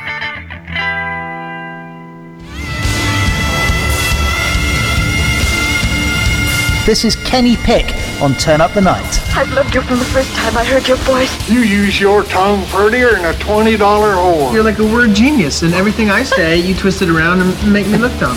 I like the way he talks. Mm-hmm. Do you really think that people don't know the things that I say? At IndieMediaWeekly.com. He even talks honky. Fuck! There you go. Just releasing a little steam there for everybody. Uh, thank you, Nicolas Cage. Uh, of course, welcome back to the program. Rain from Four Freedoms blog in Washington D.C. Hi there. Hi. I can I can I share some news? Uh, yeah, real quick. Uh, Ethel Kennedy, 90 years old, Yeah. is joining the fight against the Trump administration separation of immigrant families at the border of Mexico by joining a hunger strike. Oh, holy smokes! Ninety years old. Yep. I'm into that. 90 years old. Wow. Good for her. Good for her. A fighter. Uh, a fighter at that age. That's that's impressive. Um, and of course, Joe Santorsa, Scranton, Pennsylvania, the Electric City. Welcome back, sir. Joe. Joe. Joe. Where'd you go, Colleagues Joe? Joe's here. Joe's there. He The- is. The colleagues had me by by the leg. Oh, they were So dragging. they're not on the hunger strike. Dragging him around the house,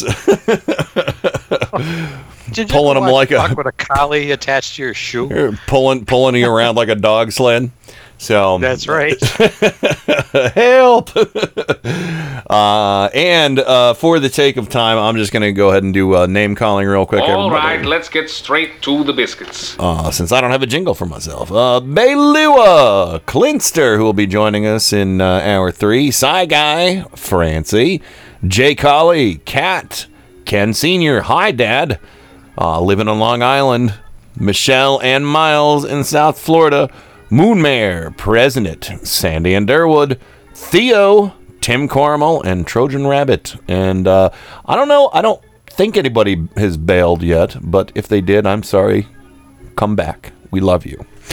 Um, I haven't seen anybody mention any birthdays either. So, uh, Did you say Heather, by the way? um, I if if her name was on the list, I think I did. If not, Heather, I did not because her name's not on the list. It looks like she might have bailed. Uh, but Heather, But she was here. Thank you. So and uh, yeah, so hi everybody. Thanks for sticking around. But no, I don't think there's any birthdays. Uh, but if anybody wants to call in, um, the number to call is 330-536-1466. I'm going to let this music play out to the end because I'm going to tell you what I, what else I have to do before the garage comes. um, I have, uh, e- uh, you know, those old uh, sandstone sidewalk stones that everybody used to have before concrete was everywhere. Well, our, our street used to be lined with those old, beautiful sandstone stones for the sidewalks. And when we moved into this house, there was a big path that went through the backyard of these stones, and I dug them up and I, I and I redid the path and everything. But there were some that were just kind of like randomly around the property, and I found some others uh, on like Free Cycle. If nobody knows about Free Cycle, look it up in your area because people want you know they'll be like, I got rocks, come take them, you know, or firewood or furniture, Free whatever. Cycle. Free Cycle is great. Uh, I gave away some end tables on it one time. Uh, you know, and, and uh, you know, it's it's pretty cool. I haven't used it in a long time, but I accumulated a lot of rocks, and I ended up making this patio um, right behind my deck. Now the deck is going to be ripped out because it's pretty shitty, um, and that's where the groundhogs were living under last year. Uh, so, but I have to I have to pull up this entire patio and stack safely out of the way all the rocks because the garage guy was like, "Yeah, so we're just gonna rip all this out." I was like, "You're not taking my sandstone," you know. Uh, so, what? But it, what's cool is I have enough of it. I think I can build like a little Stonehenge of benches in my backyard, like a little semicircle of of stone benches. How cool would that look? Wow, Okay. and then like a love hundred that. thousand years from now, they'll find it. Yeah, and they'll try and, And find be- some some kind of meaning. There'll be documentaries about your backyard. Like UFOs landed here. Yeah. So, um, oh, oh, uh, Sandy and Durwood. Uh, oh, no, no, no, wait. I'm sorry. Psy Guy. Looks like we have a birthday banger. Um, two birthdays. My older daughter turned 17 last week, and my niece turns 22 on Thursday. So again, family got to keep it clean. It's the bir- It's the Boehner birthday reading. This is your birthday song. It doesn't last too long. Hey! Hey! Your birthday song. It doesn't last too long. Hey! Hey! Thank you. Thank you, oh dear friends, for coming to my birthday! But at, at one point, I did have two benches in the backyard. Um, but now there's just one in the very far back because that's our our pet cemetery, basically. um, that's where we we bur- buried Bebo. No, it's it's funny. I can laugh about it now. That's where Bebo and Switch are buried back there. My the two beautiful babies. Um, they're buried back there, and um, they um you know and and I had two benches back there before before that became the pet cemetery and I took one apart and um and made it part of the patio. But now I have even more stones so I think I'm gonna you know kind of fix up the pet cemetery. I have like a, a lion statue with wings back there and stuff like that. Um you know it's it's pretty nice. We, we have lots of little statues around the backyard. We have like a There's a we, we have a, a Buddha, a Virgin Mary. Um, uh, I think we have a Vishnu, and I think we have like Athena or something like that. I don't know, but we like we like our little statues. She's a virgin. Um, I don't know, but I found her.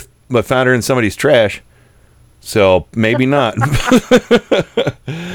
uh, but yeah, so I'm excited about that. Is putting in the new stone benches, uh, you know, as as a feature in the backyard once the garage is done, because I like to try and make every part of the yard hospitable and, and fun. And the more stones I can put down in an area, the less mowing I have to do. So that's good. Hmm, that's a good idea. Yeah. Yeah. So weed whacking, on the other hand, eh. But if you get some ground cover growing between them, that's always nice. Um, I've had a problem with Susan's lamb's lamb's ear growing through my patio. I put down that stupid black mesh underneath the rocks. That shit doesn't do anything. It worked for like a year and then nothing. I put sand, I put sand, and I put that mesh down. And all in the sand that I put down, I'm fairly certain there's a pretty big colony of uh, sugar ants underneath that thing now. Because when I weed, I weed whacked yesterday, and all these sugar ants came out.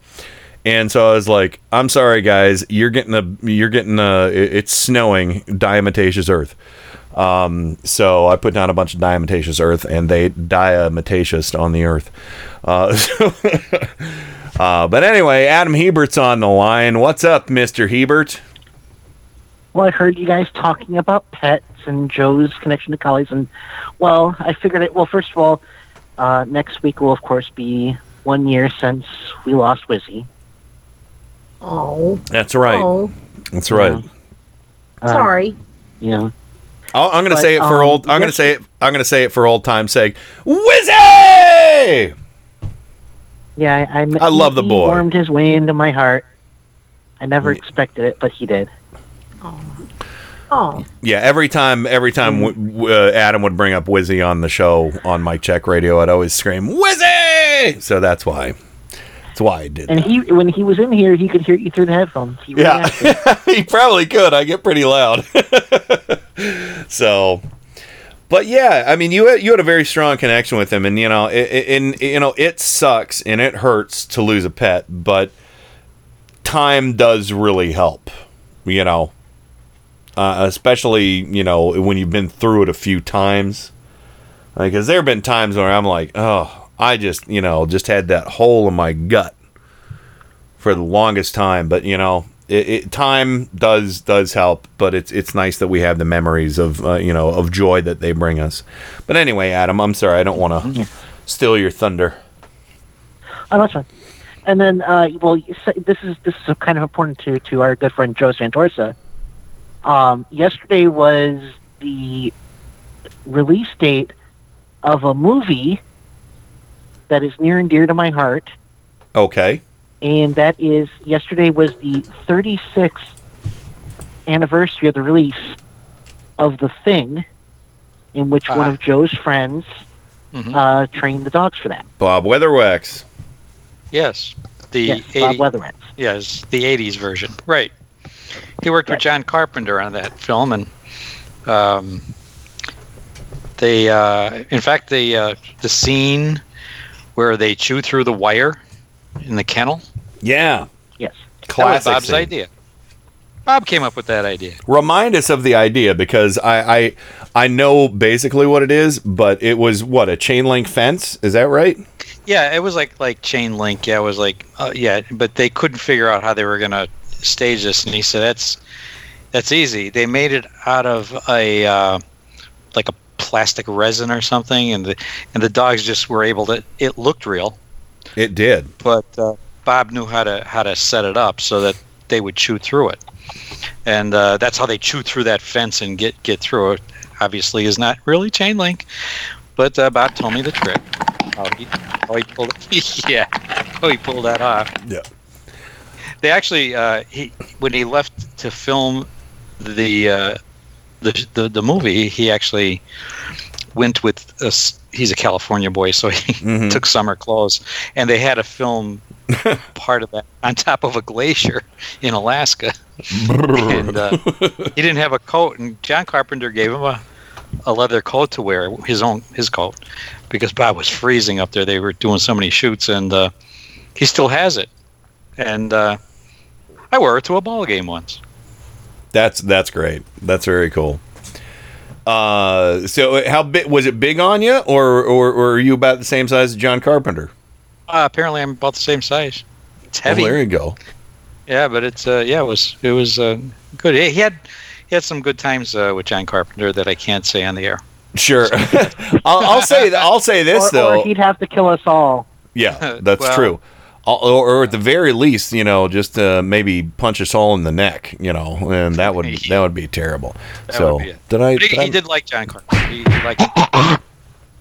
Sorry, he did. Yeah, it, but I I, I just want to say, uh, Bob uh, giving his input on that is awesome because this movie, The Thing, the John Carpenter version of The Thing, is it is a marvel in practical effects.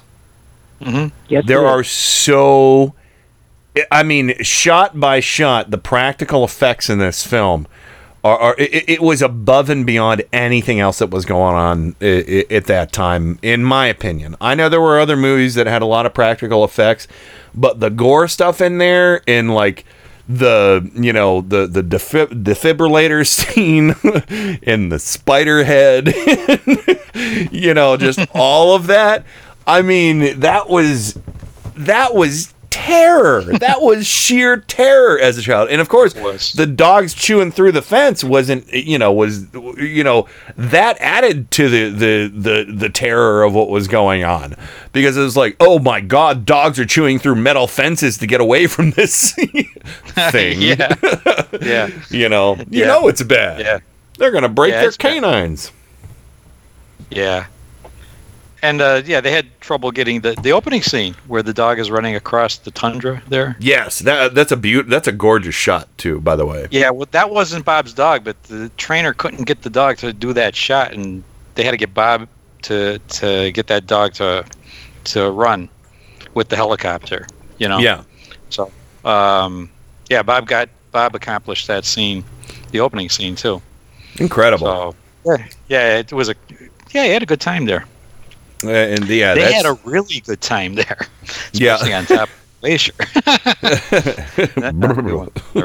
Yeah, well, well, uh, you know, there there are stories that can't be told. Not here, not now. It's- are are they in the book? Are they in Four Feet to Fame? No, no, no, no, no, No? We try to keep family book. No. Oh, okay. no. Not in the talked about yeah, about shooting it, but I mean, I mean, uh, no, we don't. Maybe you It could do an. R do an R rated version down the road. Yeah, Director's director's cut. that was the problem. So- The director got it. Now poor now poor Rain is not a horror fan at all. So this movie would really traumatize you, Rain. I gotta say. Ah, well, that's why I didn't watch it. Yep. we'll just show you the scenes with the doggies. Yeah. Hey, you know, ironically, uh, Bob, Bob's father did the original.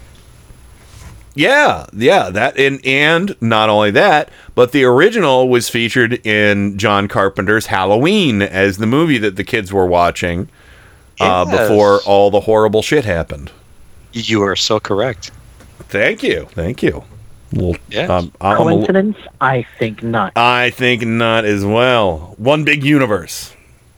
So, uh, Could be. but I'll tell you what. If if the, the the thing is one of the greatest, uh, what we H.P. Lovecraft nerds like to refer to as one of the greatest Lovecraftian films ever made, even though it wasn't direct, the, no direct reference to H.P. Lovecraft, the the cosmic horror of the thing is Oh, yeah. um, yeah, it, it it it fits right in the you know that genre of Lovecraftian. So very few films do, especially when Yeah. they're not. Well, I mean, Yeah, go ahead.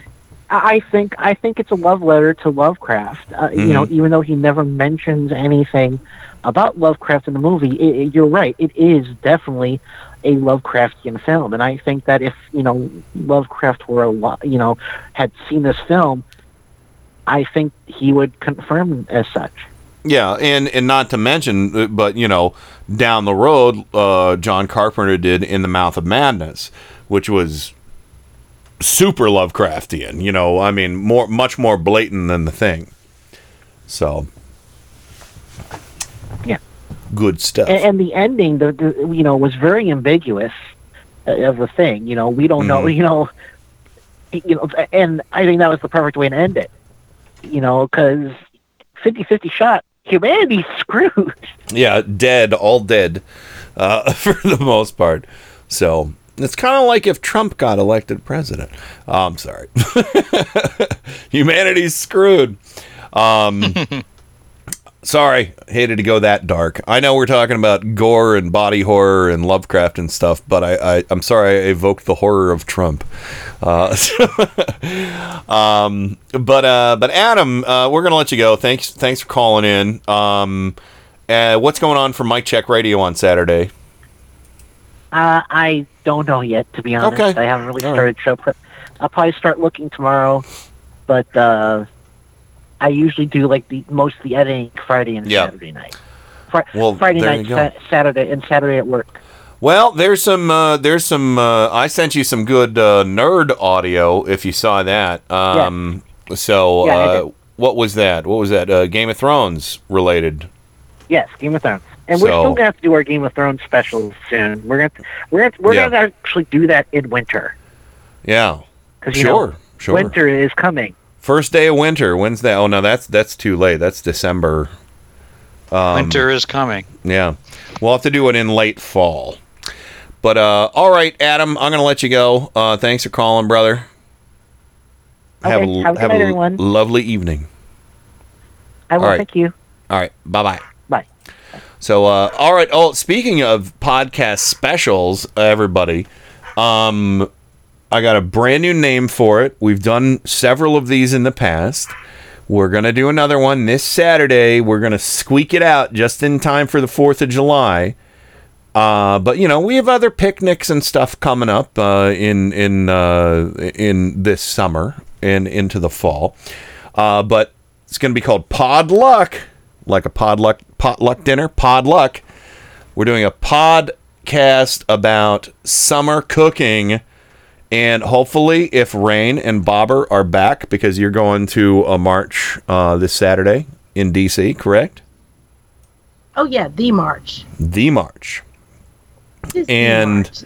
March against what Trump is doing to the kids at the border. But yeah. Come on. Well, uh, but you know, so so it's going to be uh, you and Bobber uh, if you make it back in time, and of course we'll wait uh, a little little while to make sure everything's cool. And uh, Caitlin Chris is going to be there. Janet Lee is going to be there. Miles and Michelle are going to be there, and so is uh, John Arthur Kendall. And we are going to be sharing uh, each uh, uh, a handful of summer dishes uh, that we all make.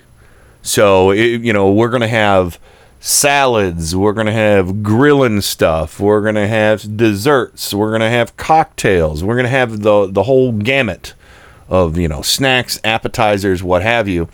And for our latest Pod Luck dinner uh, podcast, and i it's going to be fun. And uh, I, I'm excited. Uh, I've got a, a, a wonderful cold salad recipe and some marinades I'm going to share. Uh, also, a cocktail recipe. It's not going to be, I don't think, as is um, deep dive into technique and you know, like you know. Uh, you know, I think we're just going to share some basic recipes and uh, easy ideas to make uh, summer cooking a little more fun maybe a little more cool as in temperature wise because you know nobody wants to run an oven in the house in the summer. We, we'll come up with some good uh, uh, you know again you know hot and cold options prepared indoors and out. So uh, you excited about this rain Yeah, I am. If we're back. Yeah. And if you're not, you know, I mean, we, we can get you on uh, at the tail end or whatever, you know, even if you just want to come on and share a couple recipes a piece, it'll be fun. But yeah, it should be about a two hour podcast. And uh, I'm not sure when we're going to be able to play it before the 4th of July, but I'm going to do my damnedest to try and do it. If not on the 4th of July, we'll definitely play it a couple times. Well, I'll find the a thing some is, if we're not back, just go ahead and record it. Oh yeah, we'll, we'll do it. We'll we'll give you a, a, a- decent window, but we'll talk about that off air. You know, but you know, uh, potentially Rain and Bobber will be part of it. If not, we you know we, we still have a full house, and uh, and we'll figure it out.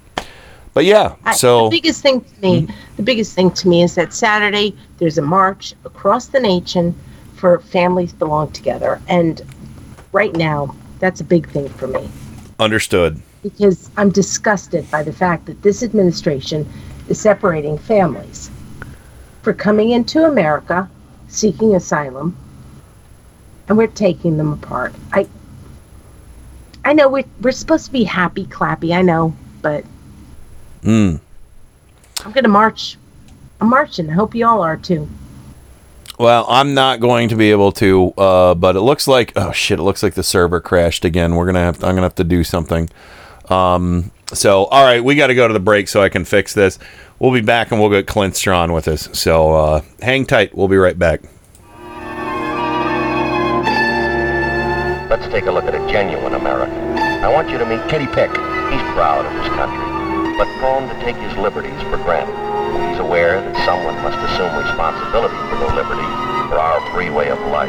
Yet, when there's a job to be done, Kenny Pick, like so many Americans, is apt to ask, why me? Light out, everybody. Every Sunday and Monday at 10:30 p.m. Eastern, Indie Media Weekly presents the Sci-Fi Double Feature with two old-time radio shows from the science fiction and horror genre. The Sci-Fi Double Feature every Sunday and Monday at 10:30 p.m. Eastern, right here on Indie Media Weekly.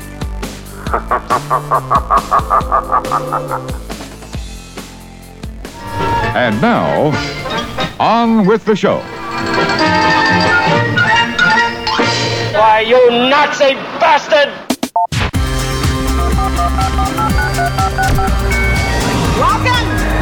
Another edition of Turn Up the Night with Kenny Pick. What you're about to see is nothing short of a miracle. So revolutionary that at this point in time there is nothing else like it anywhere. Now, you may ask yourself, how is this possible? Computers, that's how. He has a machine and a cord right out of his computer. Prepare to make computer to computer contact. That is an idiot's idea. Holy mackerel. The internet. That's the one with email, right? You've got mail. Yeah! Who said that? Thank you. God bless the internet. That's where the real action is. Come on and take a look. This could be very interesting indeed.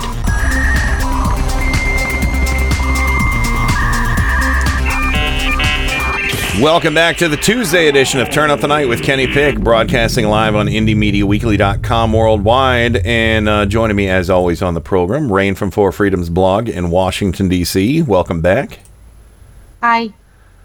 And I'm I'm I'm really sorry that I didn't know exactly uh, what the the march you were going to this weekend. And I do encourage everybody to get out. Unfortunately, I can't because I made all kinds of plans for Saturday a long time ago. So Yeah, it, it's fine, Ken. Yeah. But it, it really is a very important march. It is. Everybody can get out there and walk.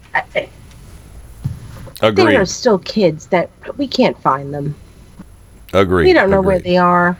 And Kat will be out in Columbus uh, on Saturday as well. So uh, good on her. The Trump on you administration is sitting back and saying, "We know where all the kids are." And you know what?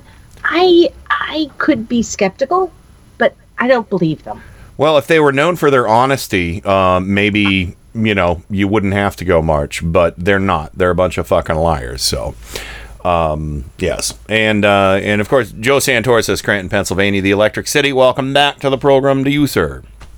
Thank you. Thank you very much. Very welcome. And uh, we also have, uh, we are the home, you know, of the Houdini Museum.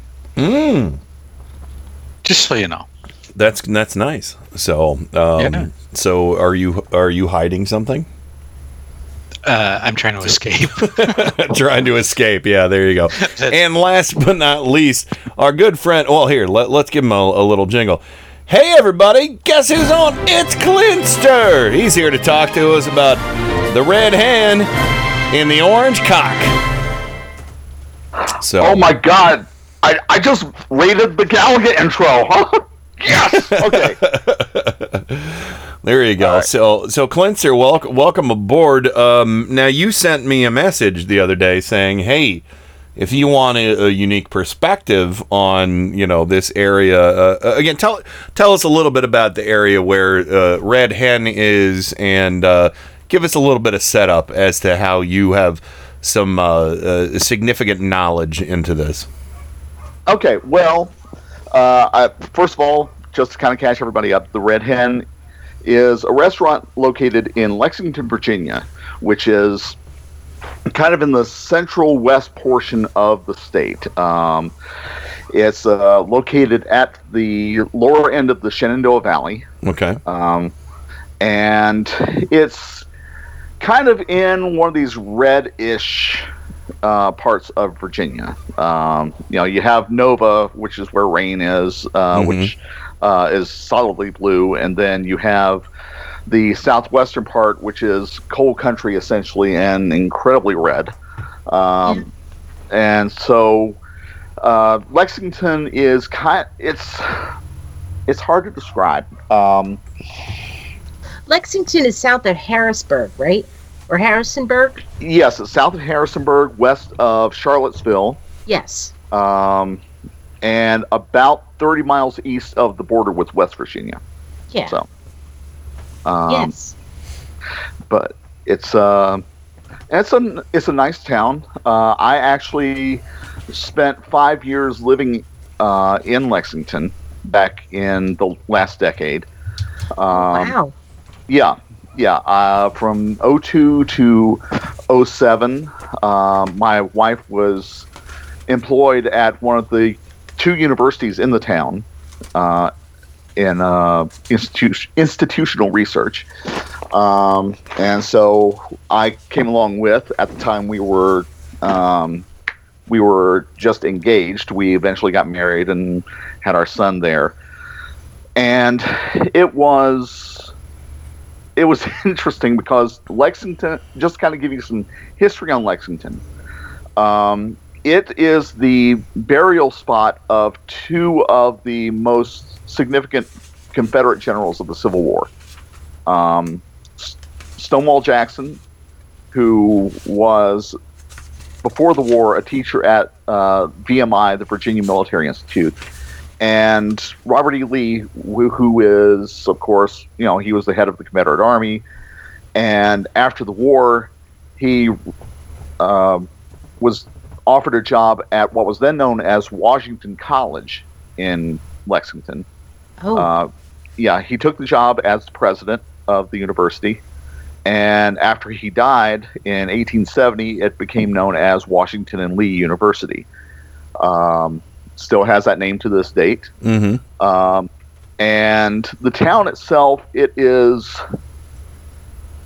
it's really, it's interesting because um, in Virginia, if you have a town that is over, it used to be 5,000 in population. I think it may be more now. But if you have a town of a certain size, you can basically turn it into kind of this independent city within a county. Um, and over the past few years, um, Lexington has been kind of this blue spot in the middle of its uh, of its red red county, uh, which is called Rockbridge County. Um, and there's a fairly, I don't want to say liberal, but it, it is, there's a a significant progressive element in uh, in Lexington Mm-hmm. uh, and that that made life bearable for the time that we were there. Sure. Uh, I've heard a lot about that actually to this day in Lexington. mhm.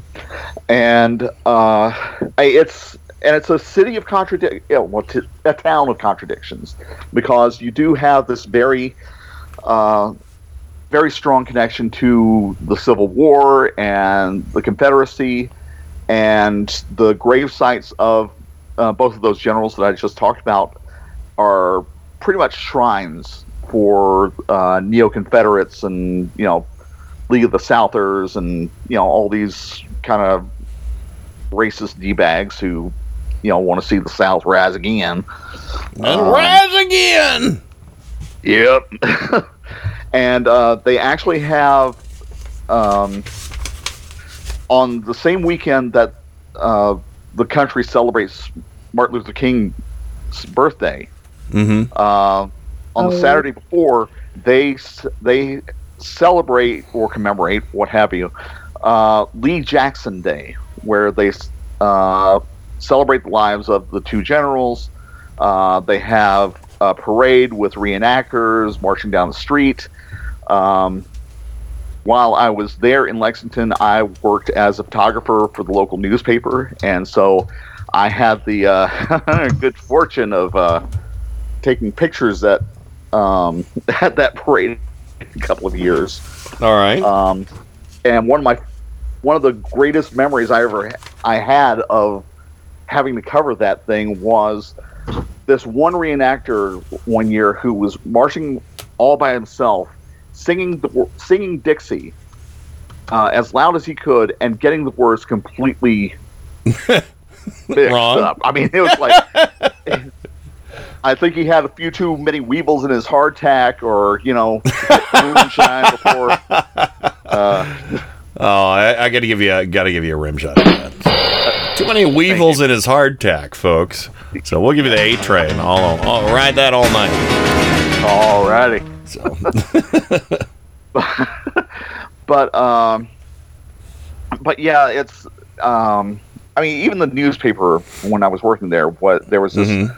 uh, there was this dichotomy. Like the news, all the people in the newsroom, the, the reporters, the photographers, uh, copy editors, um, they tended to have fairly progressive politics to them. Although you know Yeah. it would be, you know, they would be more moderate on some issues than others. You know, which is fine. Uh, and then the advertising people were, were just solid, hardcore conservative. I mean, it was. Um, uh, so I remember one of the first first couple of months I was working there. We were getting the paper put together.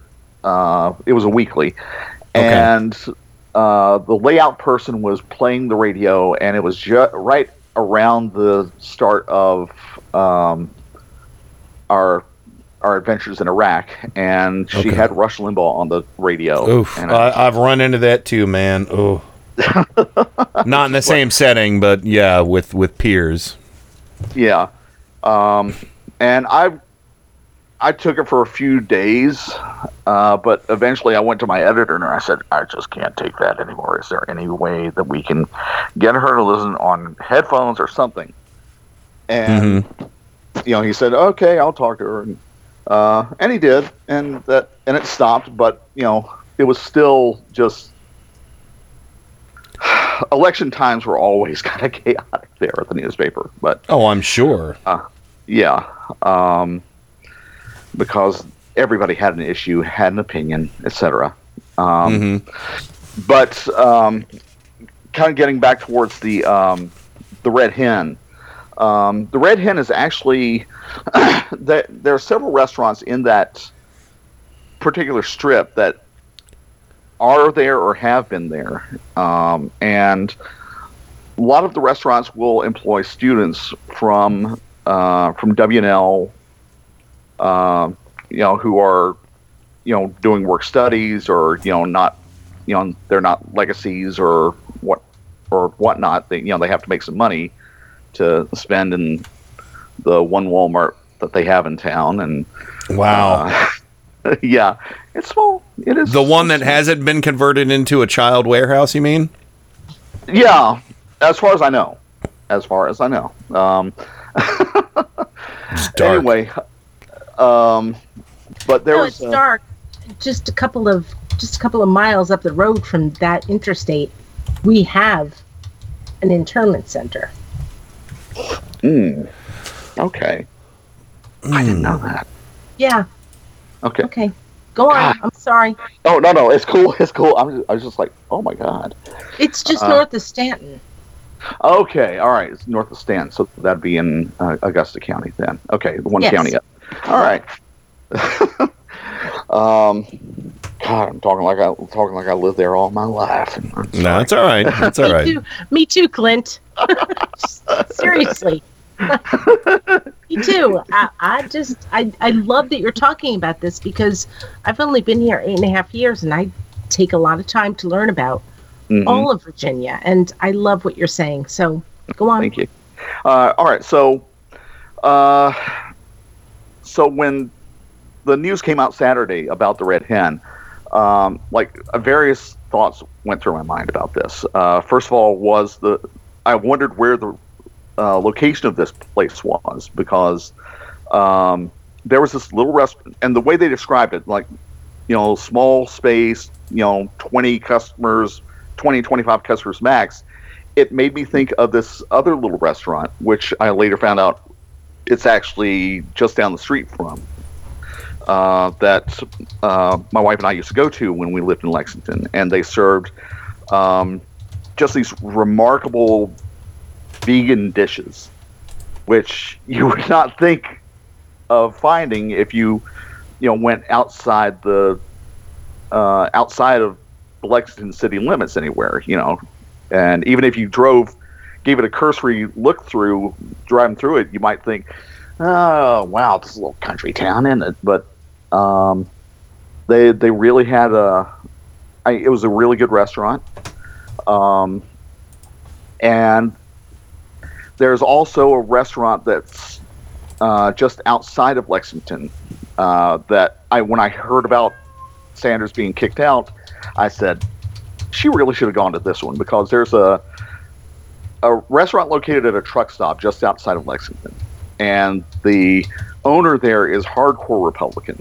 Uh, he's like, yeah, he goes to all the county Republican events and uh, the local radio station. He'll cut commercials for uh, Republican candidates where you know he's just this oh gosh folksy kind of guy who's talking about all the people telling me that you're the candidate for the Virginia House of Delegates or Congress or what have you, and that you're not going to stand for any liberal hullabaloo up there in the state house, and you know, and it's just Mhm. like, ah. I, I would hear those commercials. I'd just like be pounding my dashboard, like "Shut the fuck up, you son of a bitch!"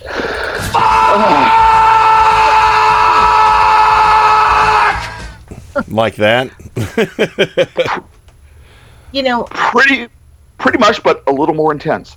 Yeah, Uh, yeah, yeah, You yeah. know- Uh, Alex, or I'm sorry, Nicolas Cage really held back on that. But go ahead, Rain.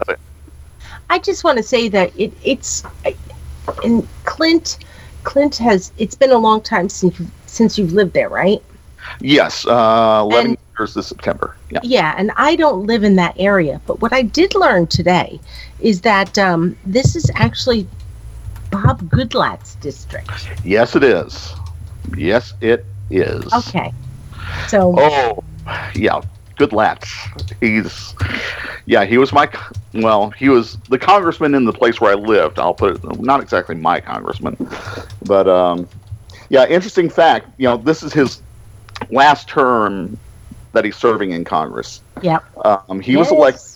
Yeah, he was elected during uh, the big um, Gingrich Revolution of 1994. Boom. Yeah, and he was one of those that signed the contract on America, uh, where one of the precepts were that uh, everybody said that, okay, well, we're only going to serve 10 years and then uh, leave Congress after that, you know, because they said, well, we believe in term limits. And uh, yeah, so 10 apparently got stretched to 24. So, yeah, I Yeah. find that strange. Yeah, what? I also find it strange that suddenly Sarah Cluckaby found herself down there at that particular restaurant. it's a, quite a, a coinkydink, yes. Conundrum, Um, one might say. Yes, yes, very much so. Um, and so it's just been like, um, ever since Saturday night, I've been hearing all this. I've been reading the various hand wringing articles from this editor or that commentator saying, "Well, the Democrats just need to practice civility." you know? Yeah, fuck that. Yeah, exactly. I mean, it's like, you know, I, I just want I- I just want to say this real quick. I've had all the fucking practice I need. I'm very good at civility, but Mm-hmm. you have to have a civil individual on the other side of the aisle to to interact with. And we don't have that with the Trump cult. They're belligerent, they're stupid, they're liars, and, and they're they're in denial of basic reality, facts, truth, science, math, colors, shapes. So fuck them.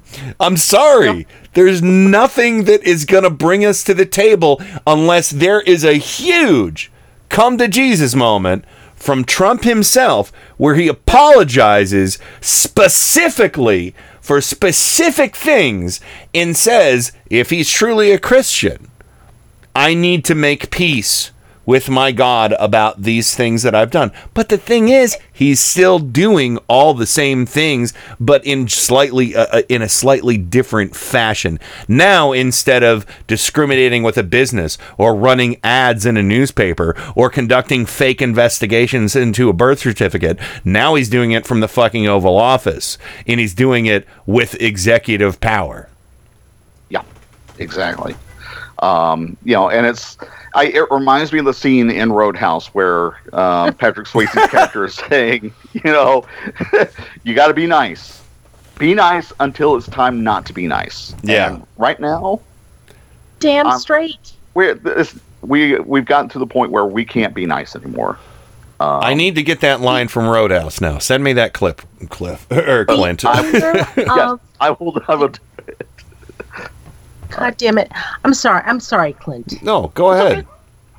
I, the owner of the the restaurant said, "I'm sorry you have to leave because we took a vote and you have to leave. Exactly. But we're going to comp you for your fucking cheese plate." Yeah.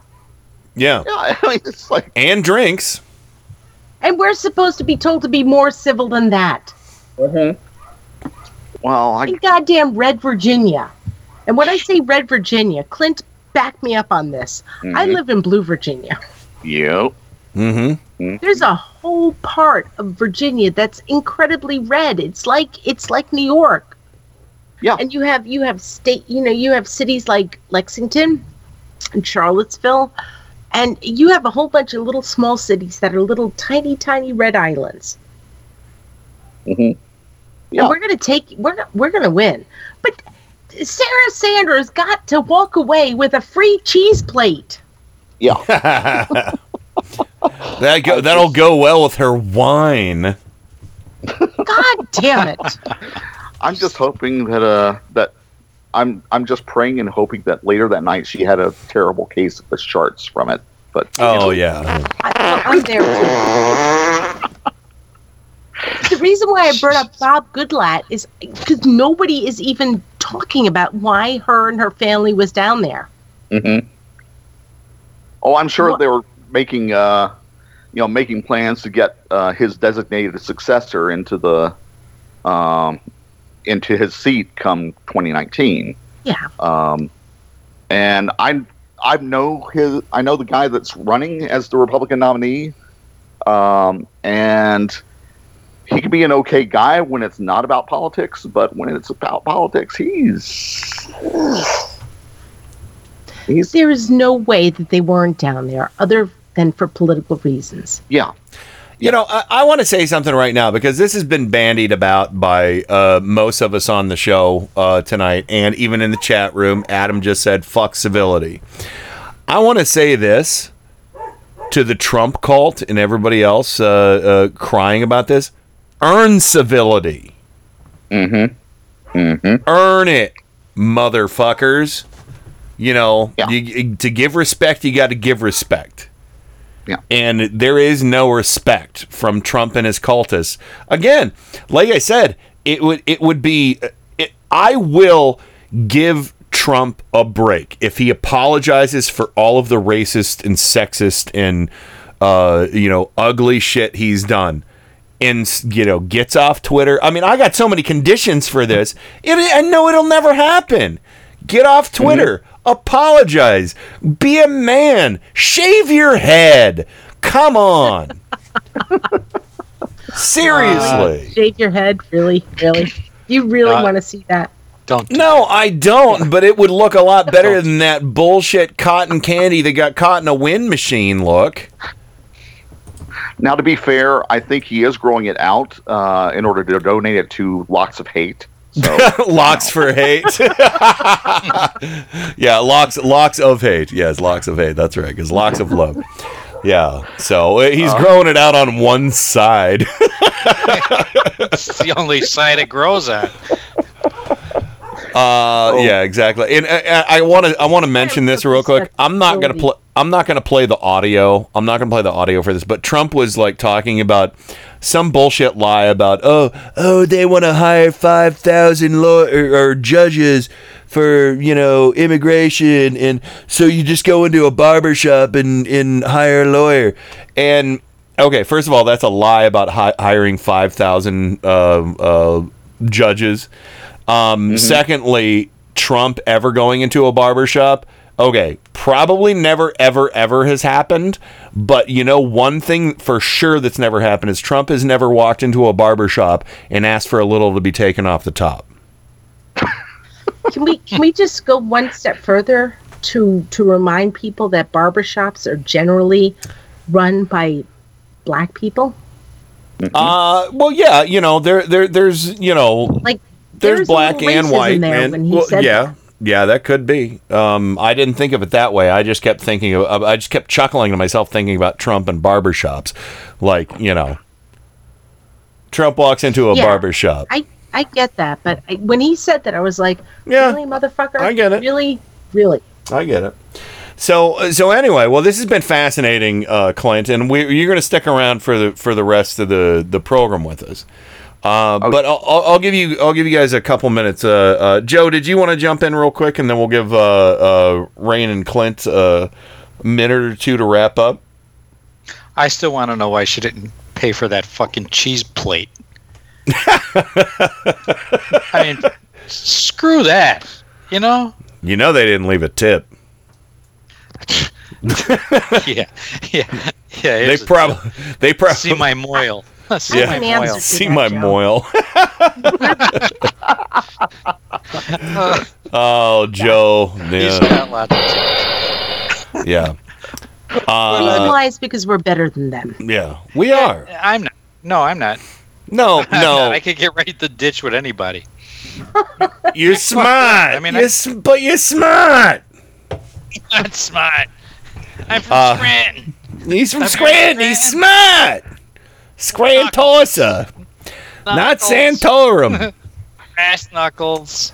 Eye for an eye. Yeah. So, uh, but all, all right. So a, a couple, a couple minutes, because we're just gonna do Mad Libs when we come back. Because I got three Mad Libs for everybody tonight to reward them for all of the troubles we've had with the server and all the bad news. But, uh, but uh, Clinster, Rain, couple minutes. Uh, Rain, where do you think we should end this here? Rain, any any thoughts on uh, how we should wrap this or?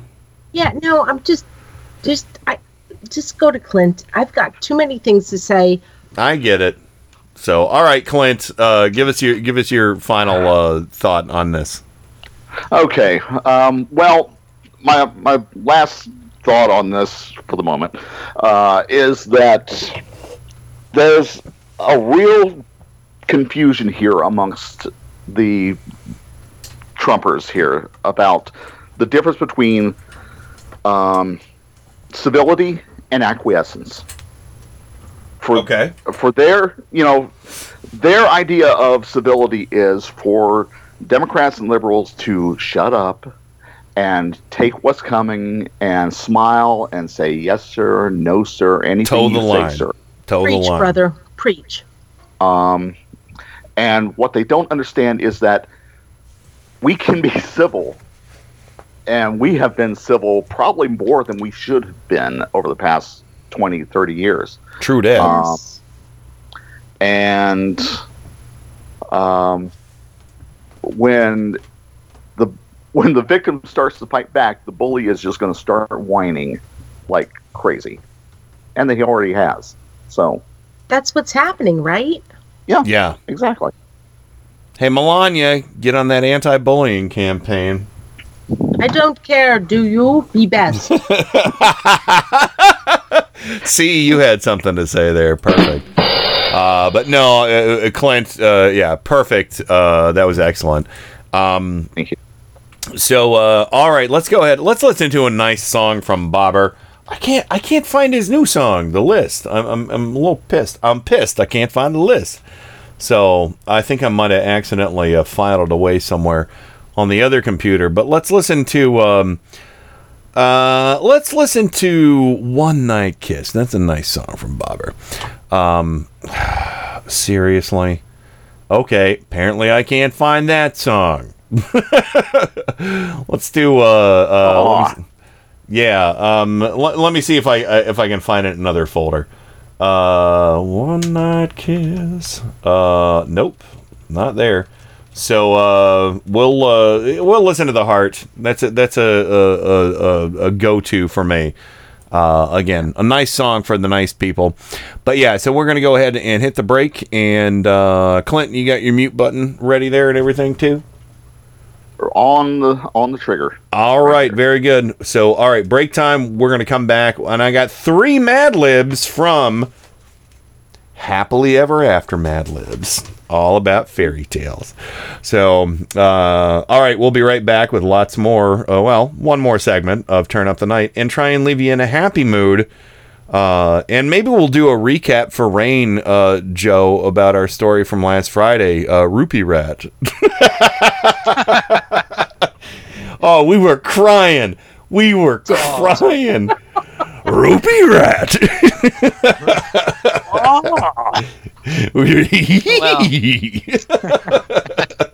it was Uh, Just amazing. watch what happens when you put that NT ATM card in there. Oh, I know. I, I want to talk about Rupee Rat every show now. I think. Okay. Uh, so all right. So here, here we go. The heart, the heart coming up, and we'll get a recap on Rupee Rat from Joe, and plus Mad Libs right after this. Turn up the night with Kenny Pick. Smooth talking, jive talking, street thug. KennyPick.com.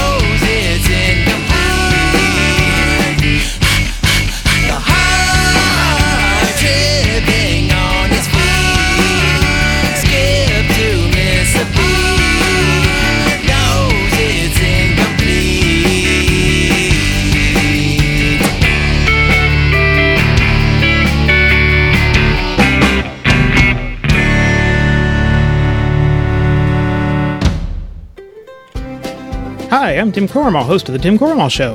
And I'm Joe Santorsa, co host and head mechanic of the Clown Car Garage. Each week, our guests join a roundtable discussion of the political news of the week and peek into the GOP circus tent. And of course, no circus is complete without clowns. And each week, I inspect the clown car to see what obnoxious fumes they have been spreading all around the country. So join us each week. Admission is free, but just one word of caution. If you see the GOP clown car, get out of the way. They're terrible drivers. Hey, Joe, what was that? Uh, I think we just lost another clown car. Tune in for the Tim Corrimal Show on Indie Media Weekly Radio, Mondays and Wednesdays at 8:30 a.m. Eastern, right here on Indie Media Weekly Radio. IndieMediaWeekly.com. Extraterrestrial radio, all the power without the tower. Get ready for the fastest two hours in radio.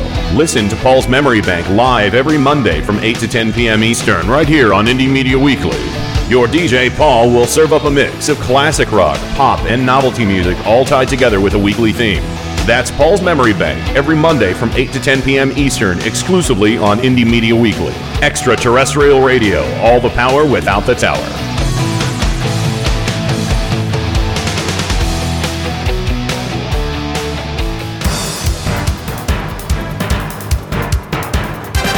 Turn Up the Night with Kenny Pick. Where is it that you're from? Cleveland. Cleveland. Lake Erie. Erie.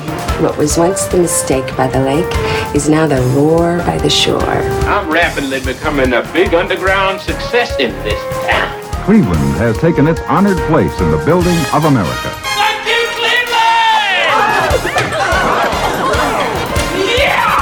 Thank you, Cleveland. Thank you, uh, Scranton. Thank you, Washington, D.C. And damn it, Clint, what, what city do you live in? or Colo- Um, at Atlanta. Atlanta. Thank you, Atlanta. So uh, anyway, welcome back to the program. I, I wasn't sure. I, I you know I, I had an inkling, but you know I don't repeat it every every show. You know. So anyway, welcome welcome back everybody, and of course, Rain, you had to leave early last Friday. Um, and Joe threw us for a curveball at the end of the show with a news story. With a news story so unbelievably hilarious. We were weeping. Me and Joe and Suze were crying. Um, well, I know Suze and I were. I don't know if Joe was crying, but it it got it got goddamn funny. This is better than Pizza Rat. This is Rupee Rat. so, Joe, would you would you like to recap for Clint and Rain? Uh, well, Clint, I don't know if you were listening at that point uh, for Rupee Rat, but it, it, it bears repeating. Okay, so uh, it, it- let me let me go through the article here. A rat took up residence in the State Bank of India ATM in the town of Tinsukia, India.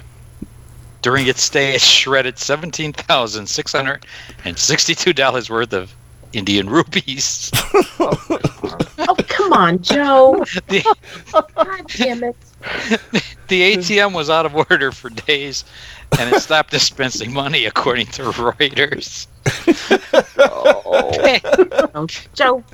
Stop. Wait a minute. Really? No, no, no. It's, it's Rupee Rat. You gotta let him finish Rupee Rat. Patrons reported the issue, and when technicians looked into the problem, they found a dead rat and the shredded money. Oh God! more, more than half of the 2.9 million rupees, $42,685 U.S. currency, were recovered unharmed, according to the report. Oh, this Yeah. is a quote. We have started an investigation into this rare incident. and will take measures to prevent a recurrence. God damn it. said the SBI branch manager Shandan Sharma. Reuters reported the rat was not detected in the machine's closed circuit security camera. He had- Down here, Yeah. down here. There was no DNA proof, uh, and they tr- they tried forensic ancest- ancestry and they couldn't Wait, find what? they, forensic ancestry? Yeah, they tried. Yeah, and they couldn't find his family. Right, most goddamn. ATMs, Oh my god. most ATMs in India have these cameras for increased security. Sure, sure. They didn't find the rats. so, if you don't believe me, I here wish I you have a could see pic. my face right now because I it's stone cold. Like what the fuck? I have an ins- here's a picture of the inside the of the hell? ATM. Let's see. Why isn't this posting? I'll post a picture Oh of the inside of the ATM. Yeah. So As soon as I, as soon as, for some reason, uh, Shantago is not letting me post pictures. yeah, God. Yeah, you know why? Internet Because sucks. Rat part of the deep state. And we we nicknamed him Rupee Rat. Rupee rat.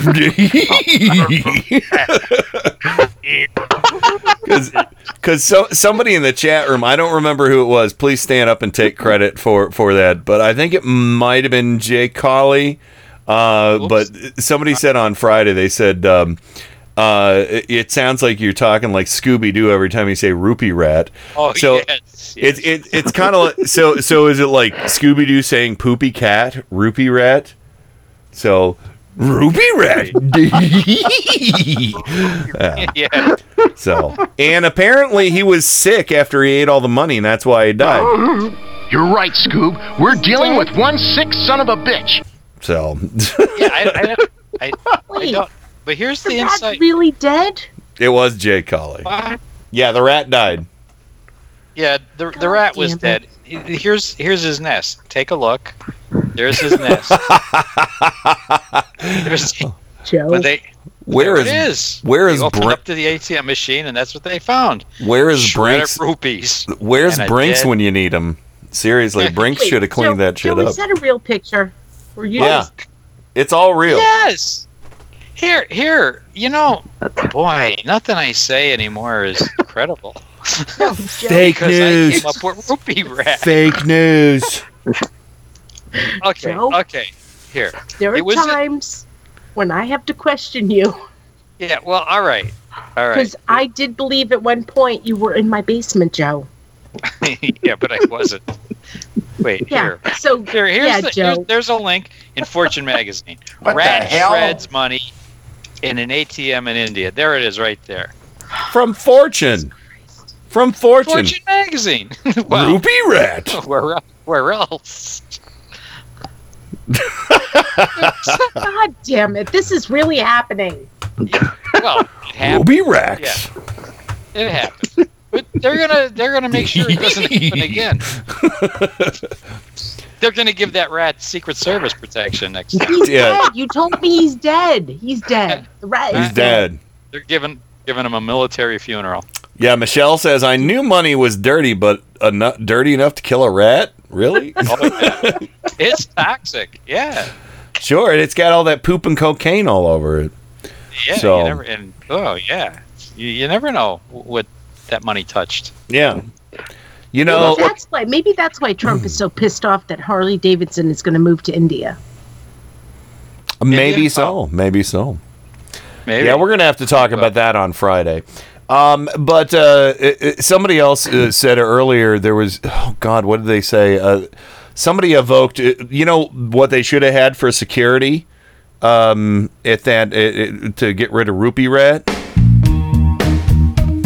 Oh no. Oh no! I thought I saw a pussy cat. I thought I saw a pussy cat. I thought I saw a pussy cat. I thought I saw a pussycat. I thought I saw a pussycat a creeping up on me. I did. I saw a pussy cat as plain as he could be. We are looking at the death of comedy. That was also Mark Stein. yeah, we're we're looking at the death of a rat is what we're looking at. yes. So Yeah. So the next time you go to an ATM and it says it's out of order, just say rats. yeah, rupee rats.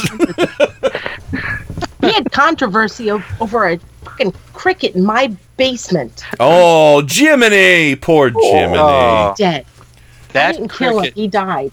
That It- the natural me pull over on Route 81 Yeah. between Scranton.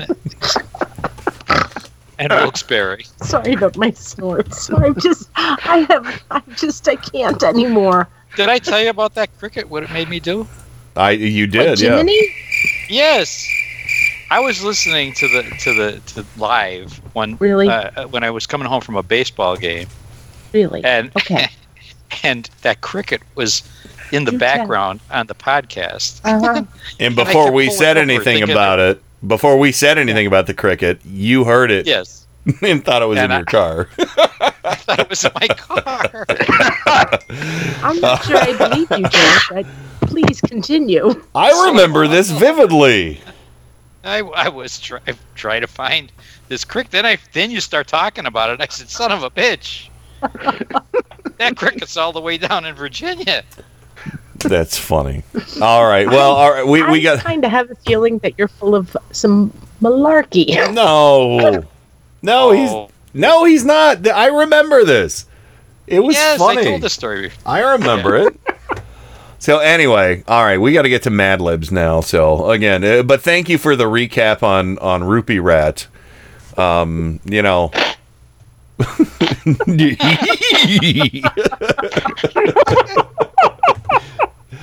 I di- honest to God, I didn't know I could do that good of a Scooby Doo until the Rupee Rat story popped know, up, I know. and Jay Collie brought it up. Um, so It was yeah. an epiphany.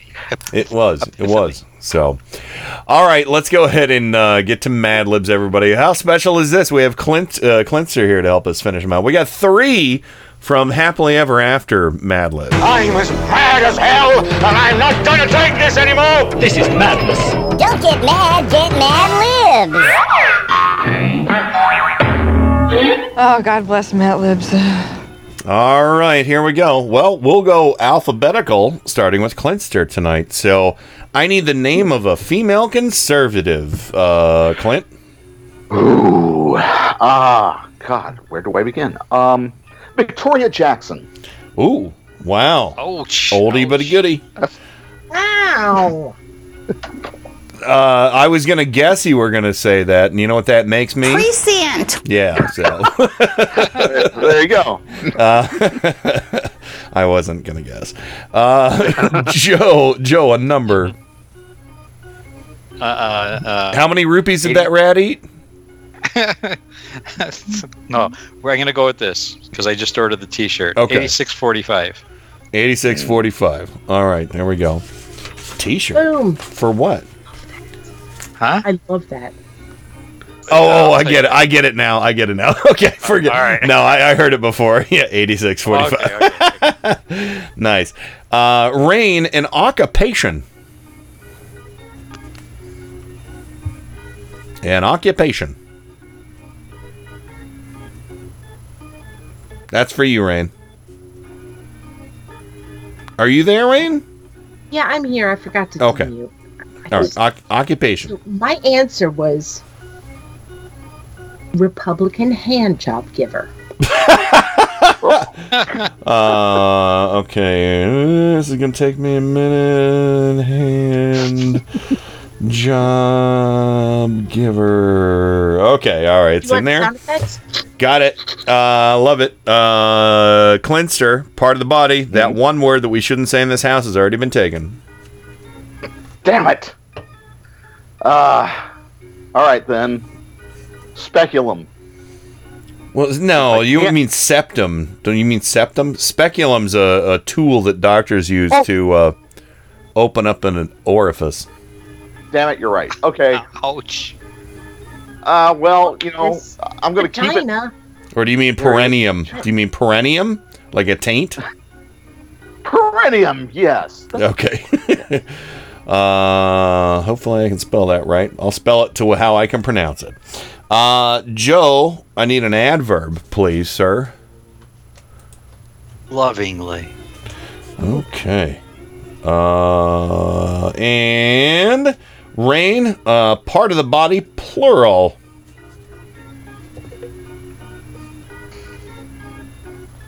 Breasts. All right. Um, that's gonna work out well, actually. Okay, and Clint, part of the body. Again. Again. Yeah, another. All right. Uh, let's go with um, uvula. Oh, the classic uvula. uh, and verb ending in ing, Joe. Um. Oh. We're almost screwing. Screwing. All right. And Rain, you get the last one an adverb describing a verb. Usually with an ly Happily. ending. Happily. Happily. Oh, actually, that's actually spot on for what this is. that's exactly the word it should be. So we'll just leave it there. Um. all right, here we go. Because this is happily ever Mad Libs. So here we go. Um, this is uh, the first one is recipe for the best porridge ever. For all you fans of the Three Bears. I know that I know. Tell me you don't love the Three Bears. All right, so uh, here we go. Oh man, I should be doing this in a higher voice, but I can't. Hi, I'm Victoria Jackson, but you probably know me best as Mama Bear from Goldilocks and the Three Penises. Don't say penis in this house!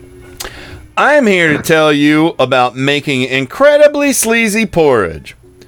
Lots of folks say that eating my porridge is even better than eating a juicy sirloin booster seat.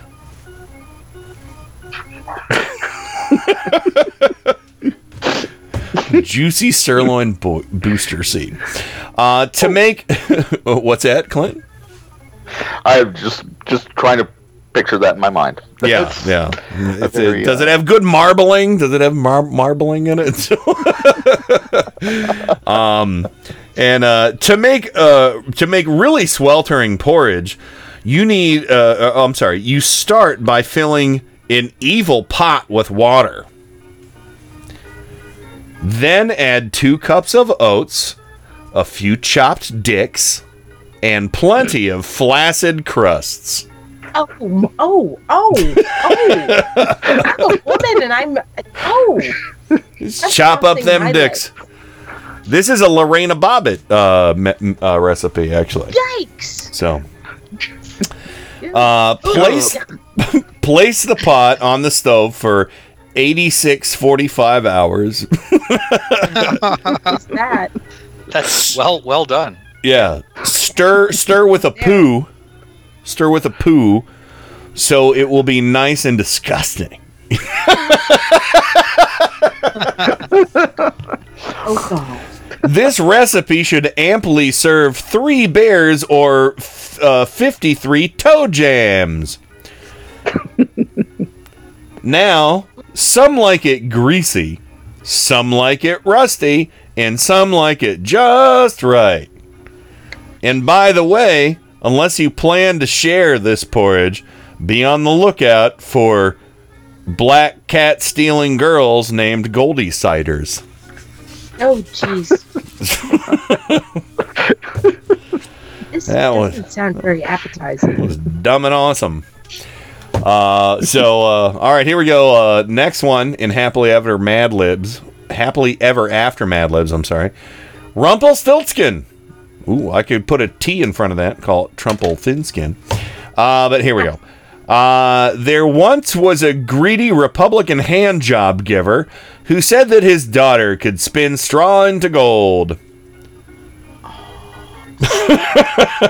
oh. Ivanka? Ivanka? What? Uh, the grimy king put the girl in a room filled with straw and gave her uh, and gave her uh, until the fat rose to and gave her until the fat rose to prove herself. It's a noun, so somebody said fat, so until the whatever. She knew she wasn't capable of such a feat, but at midnight, a vile man appeared. And, oh, this is where it gets scary. I'll turn the straw into gold if you give me the necklace around your perineum, he said. she did. and the room filled with the, with golden supreme cords. the same thing happened the the next night, and it cost the girl her casket. on the third night, uh, on the third night, she had nothing to offer. In that case, he said, "Your firstborn gerbil will be mine." she lovingly agreed. But when the girl was happily married to the king and they had a baby, the little man reappeared. He said, If you can guess my name, I will release you from your vibrating promise. Rumpelstiltskin, the queen guessed. The little man couldn't believe his breasts.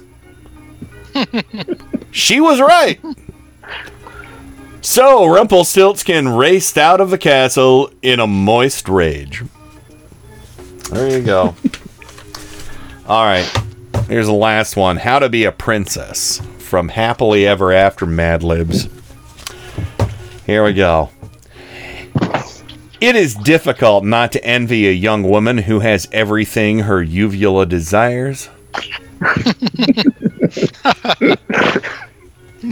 But history shows it isn't easy being a princess. You have to maintain fishy standards and abide by corrupt rules. For example, a princess should always be kind to and understanding of her royal graves. A princess knows that a spicy smile is preferable to a shitty frown. Period. I'm going to get that cross stitched. I'm going to get that tattooed. So, a shitty smile, uh, I'm sorry, a, a, a spicy smile is preferable to a shitty frown. Going to get that on my lower back. Uh, all right. Also, here's another rule a princess should be a patron of the arts. Ooh, what kind of arts should she be a patron to? Uh, a patron of the arts, well versed in classical sarcophagus and shadily familiar with chilled authors and their steamy works. Oh, oh, hello. Holla. uh, a princess should never make a funky decision. She should always think before screwing. And when that would be yes. and when she yeah, and when she doesn't speak, she should be articulate and if possible, very stiff. Wait, wait, wait, wait, wait. Not when she's screwing.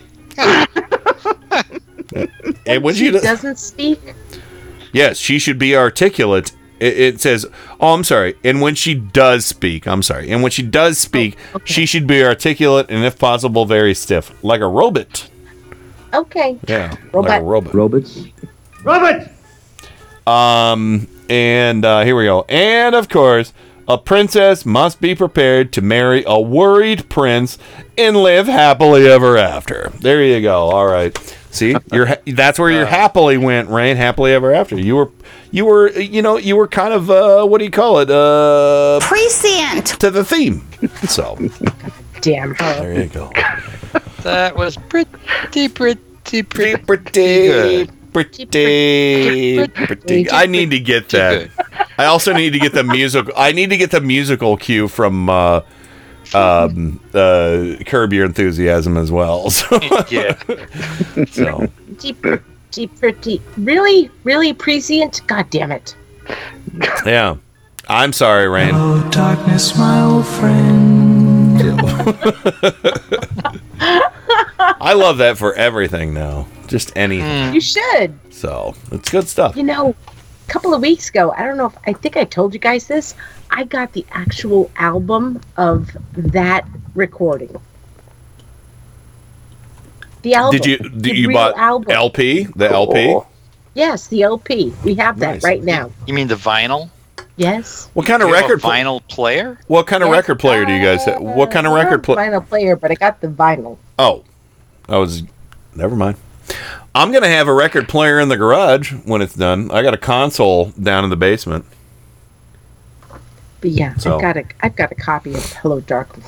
My old friend. Do you The know? real, the original one. You know what? Oh, You know what, Rain? Sound of silence. You know what, Rain? I don't. Hello, darkness, my old friend. And it makes me sad.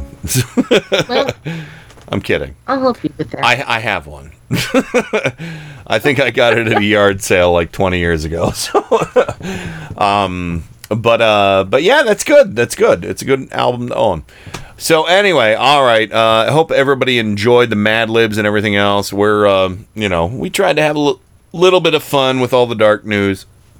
You know, dark news. Hello, darkness, my old friend. Oh, that's the last time I'm playing that tonight. I swear to God. to talk to you again. Um, Trump is such a douchebag. What? A motherfucking douchebag. Thank you. I can't quite hit the harmonies, but um, but anyway, let's go ahead and uh, wrap things up. Uh, I got to get working on the podcast and figure out what the hell went on with our server tonight, son of a sailor man. Um, so, uh, all right, Clinster, what's your parting shot tonight, sir? All right. Well, I just want to remind everybody out there that, uh, you know, there are.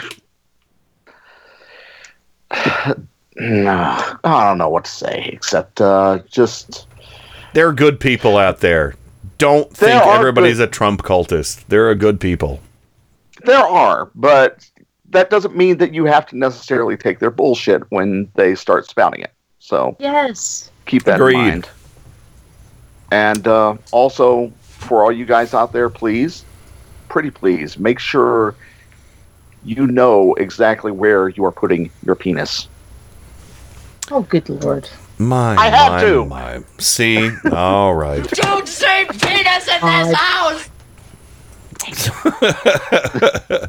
Yeah. We are looking at the death of comedy.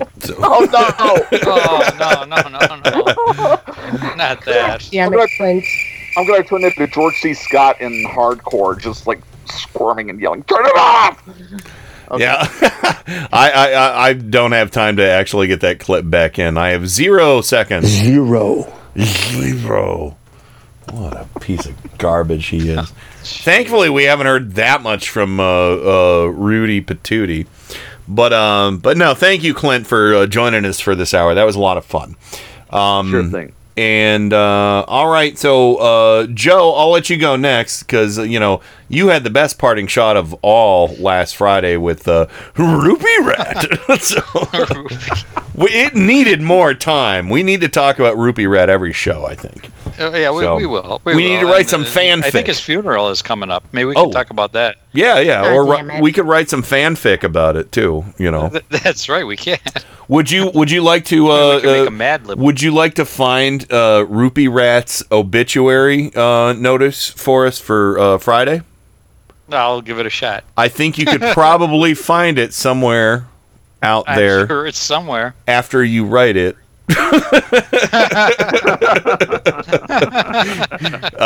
hint, hint. Uh, that's why I had the dream about killing the rat climbing through the window. Oh my god! was. Full That's what it circle. And it's gonna. You're not gonna get my rupees, rat. Smash. Yes. So, all I'll Joe. I don't want to write the obituary until I contact his next of kin. Oh, okay. So um, that makes I don't think they've released his name yet. No, no, well, Um, you know. No. Uh, well, I think, I think it was Paul.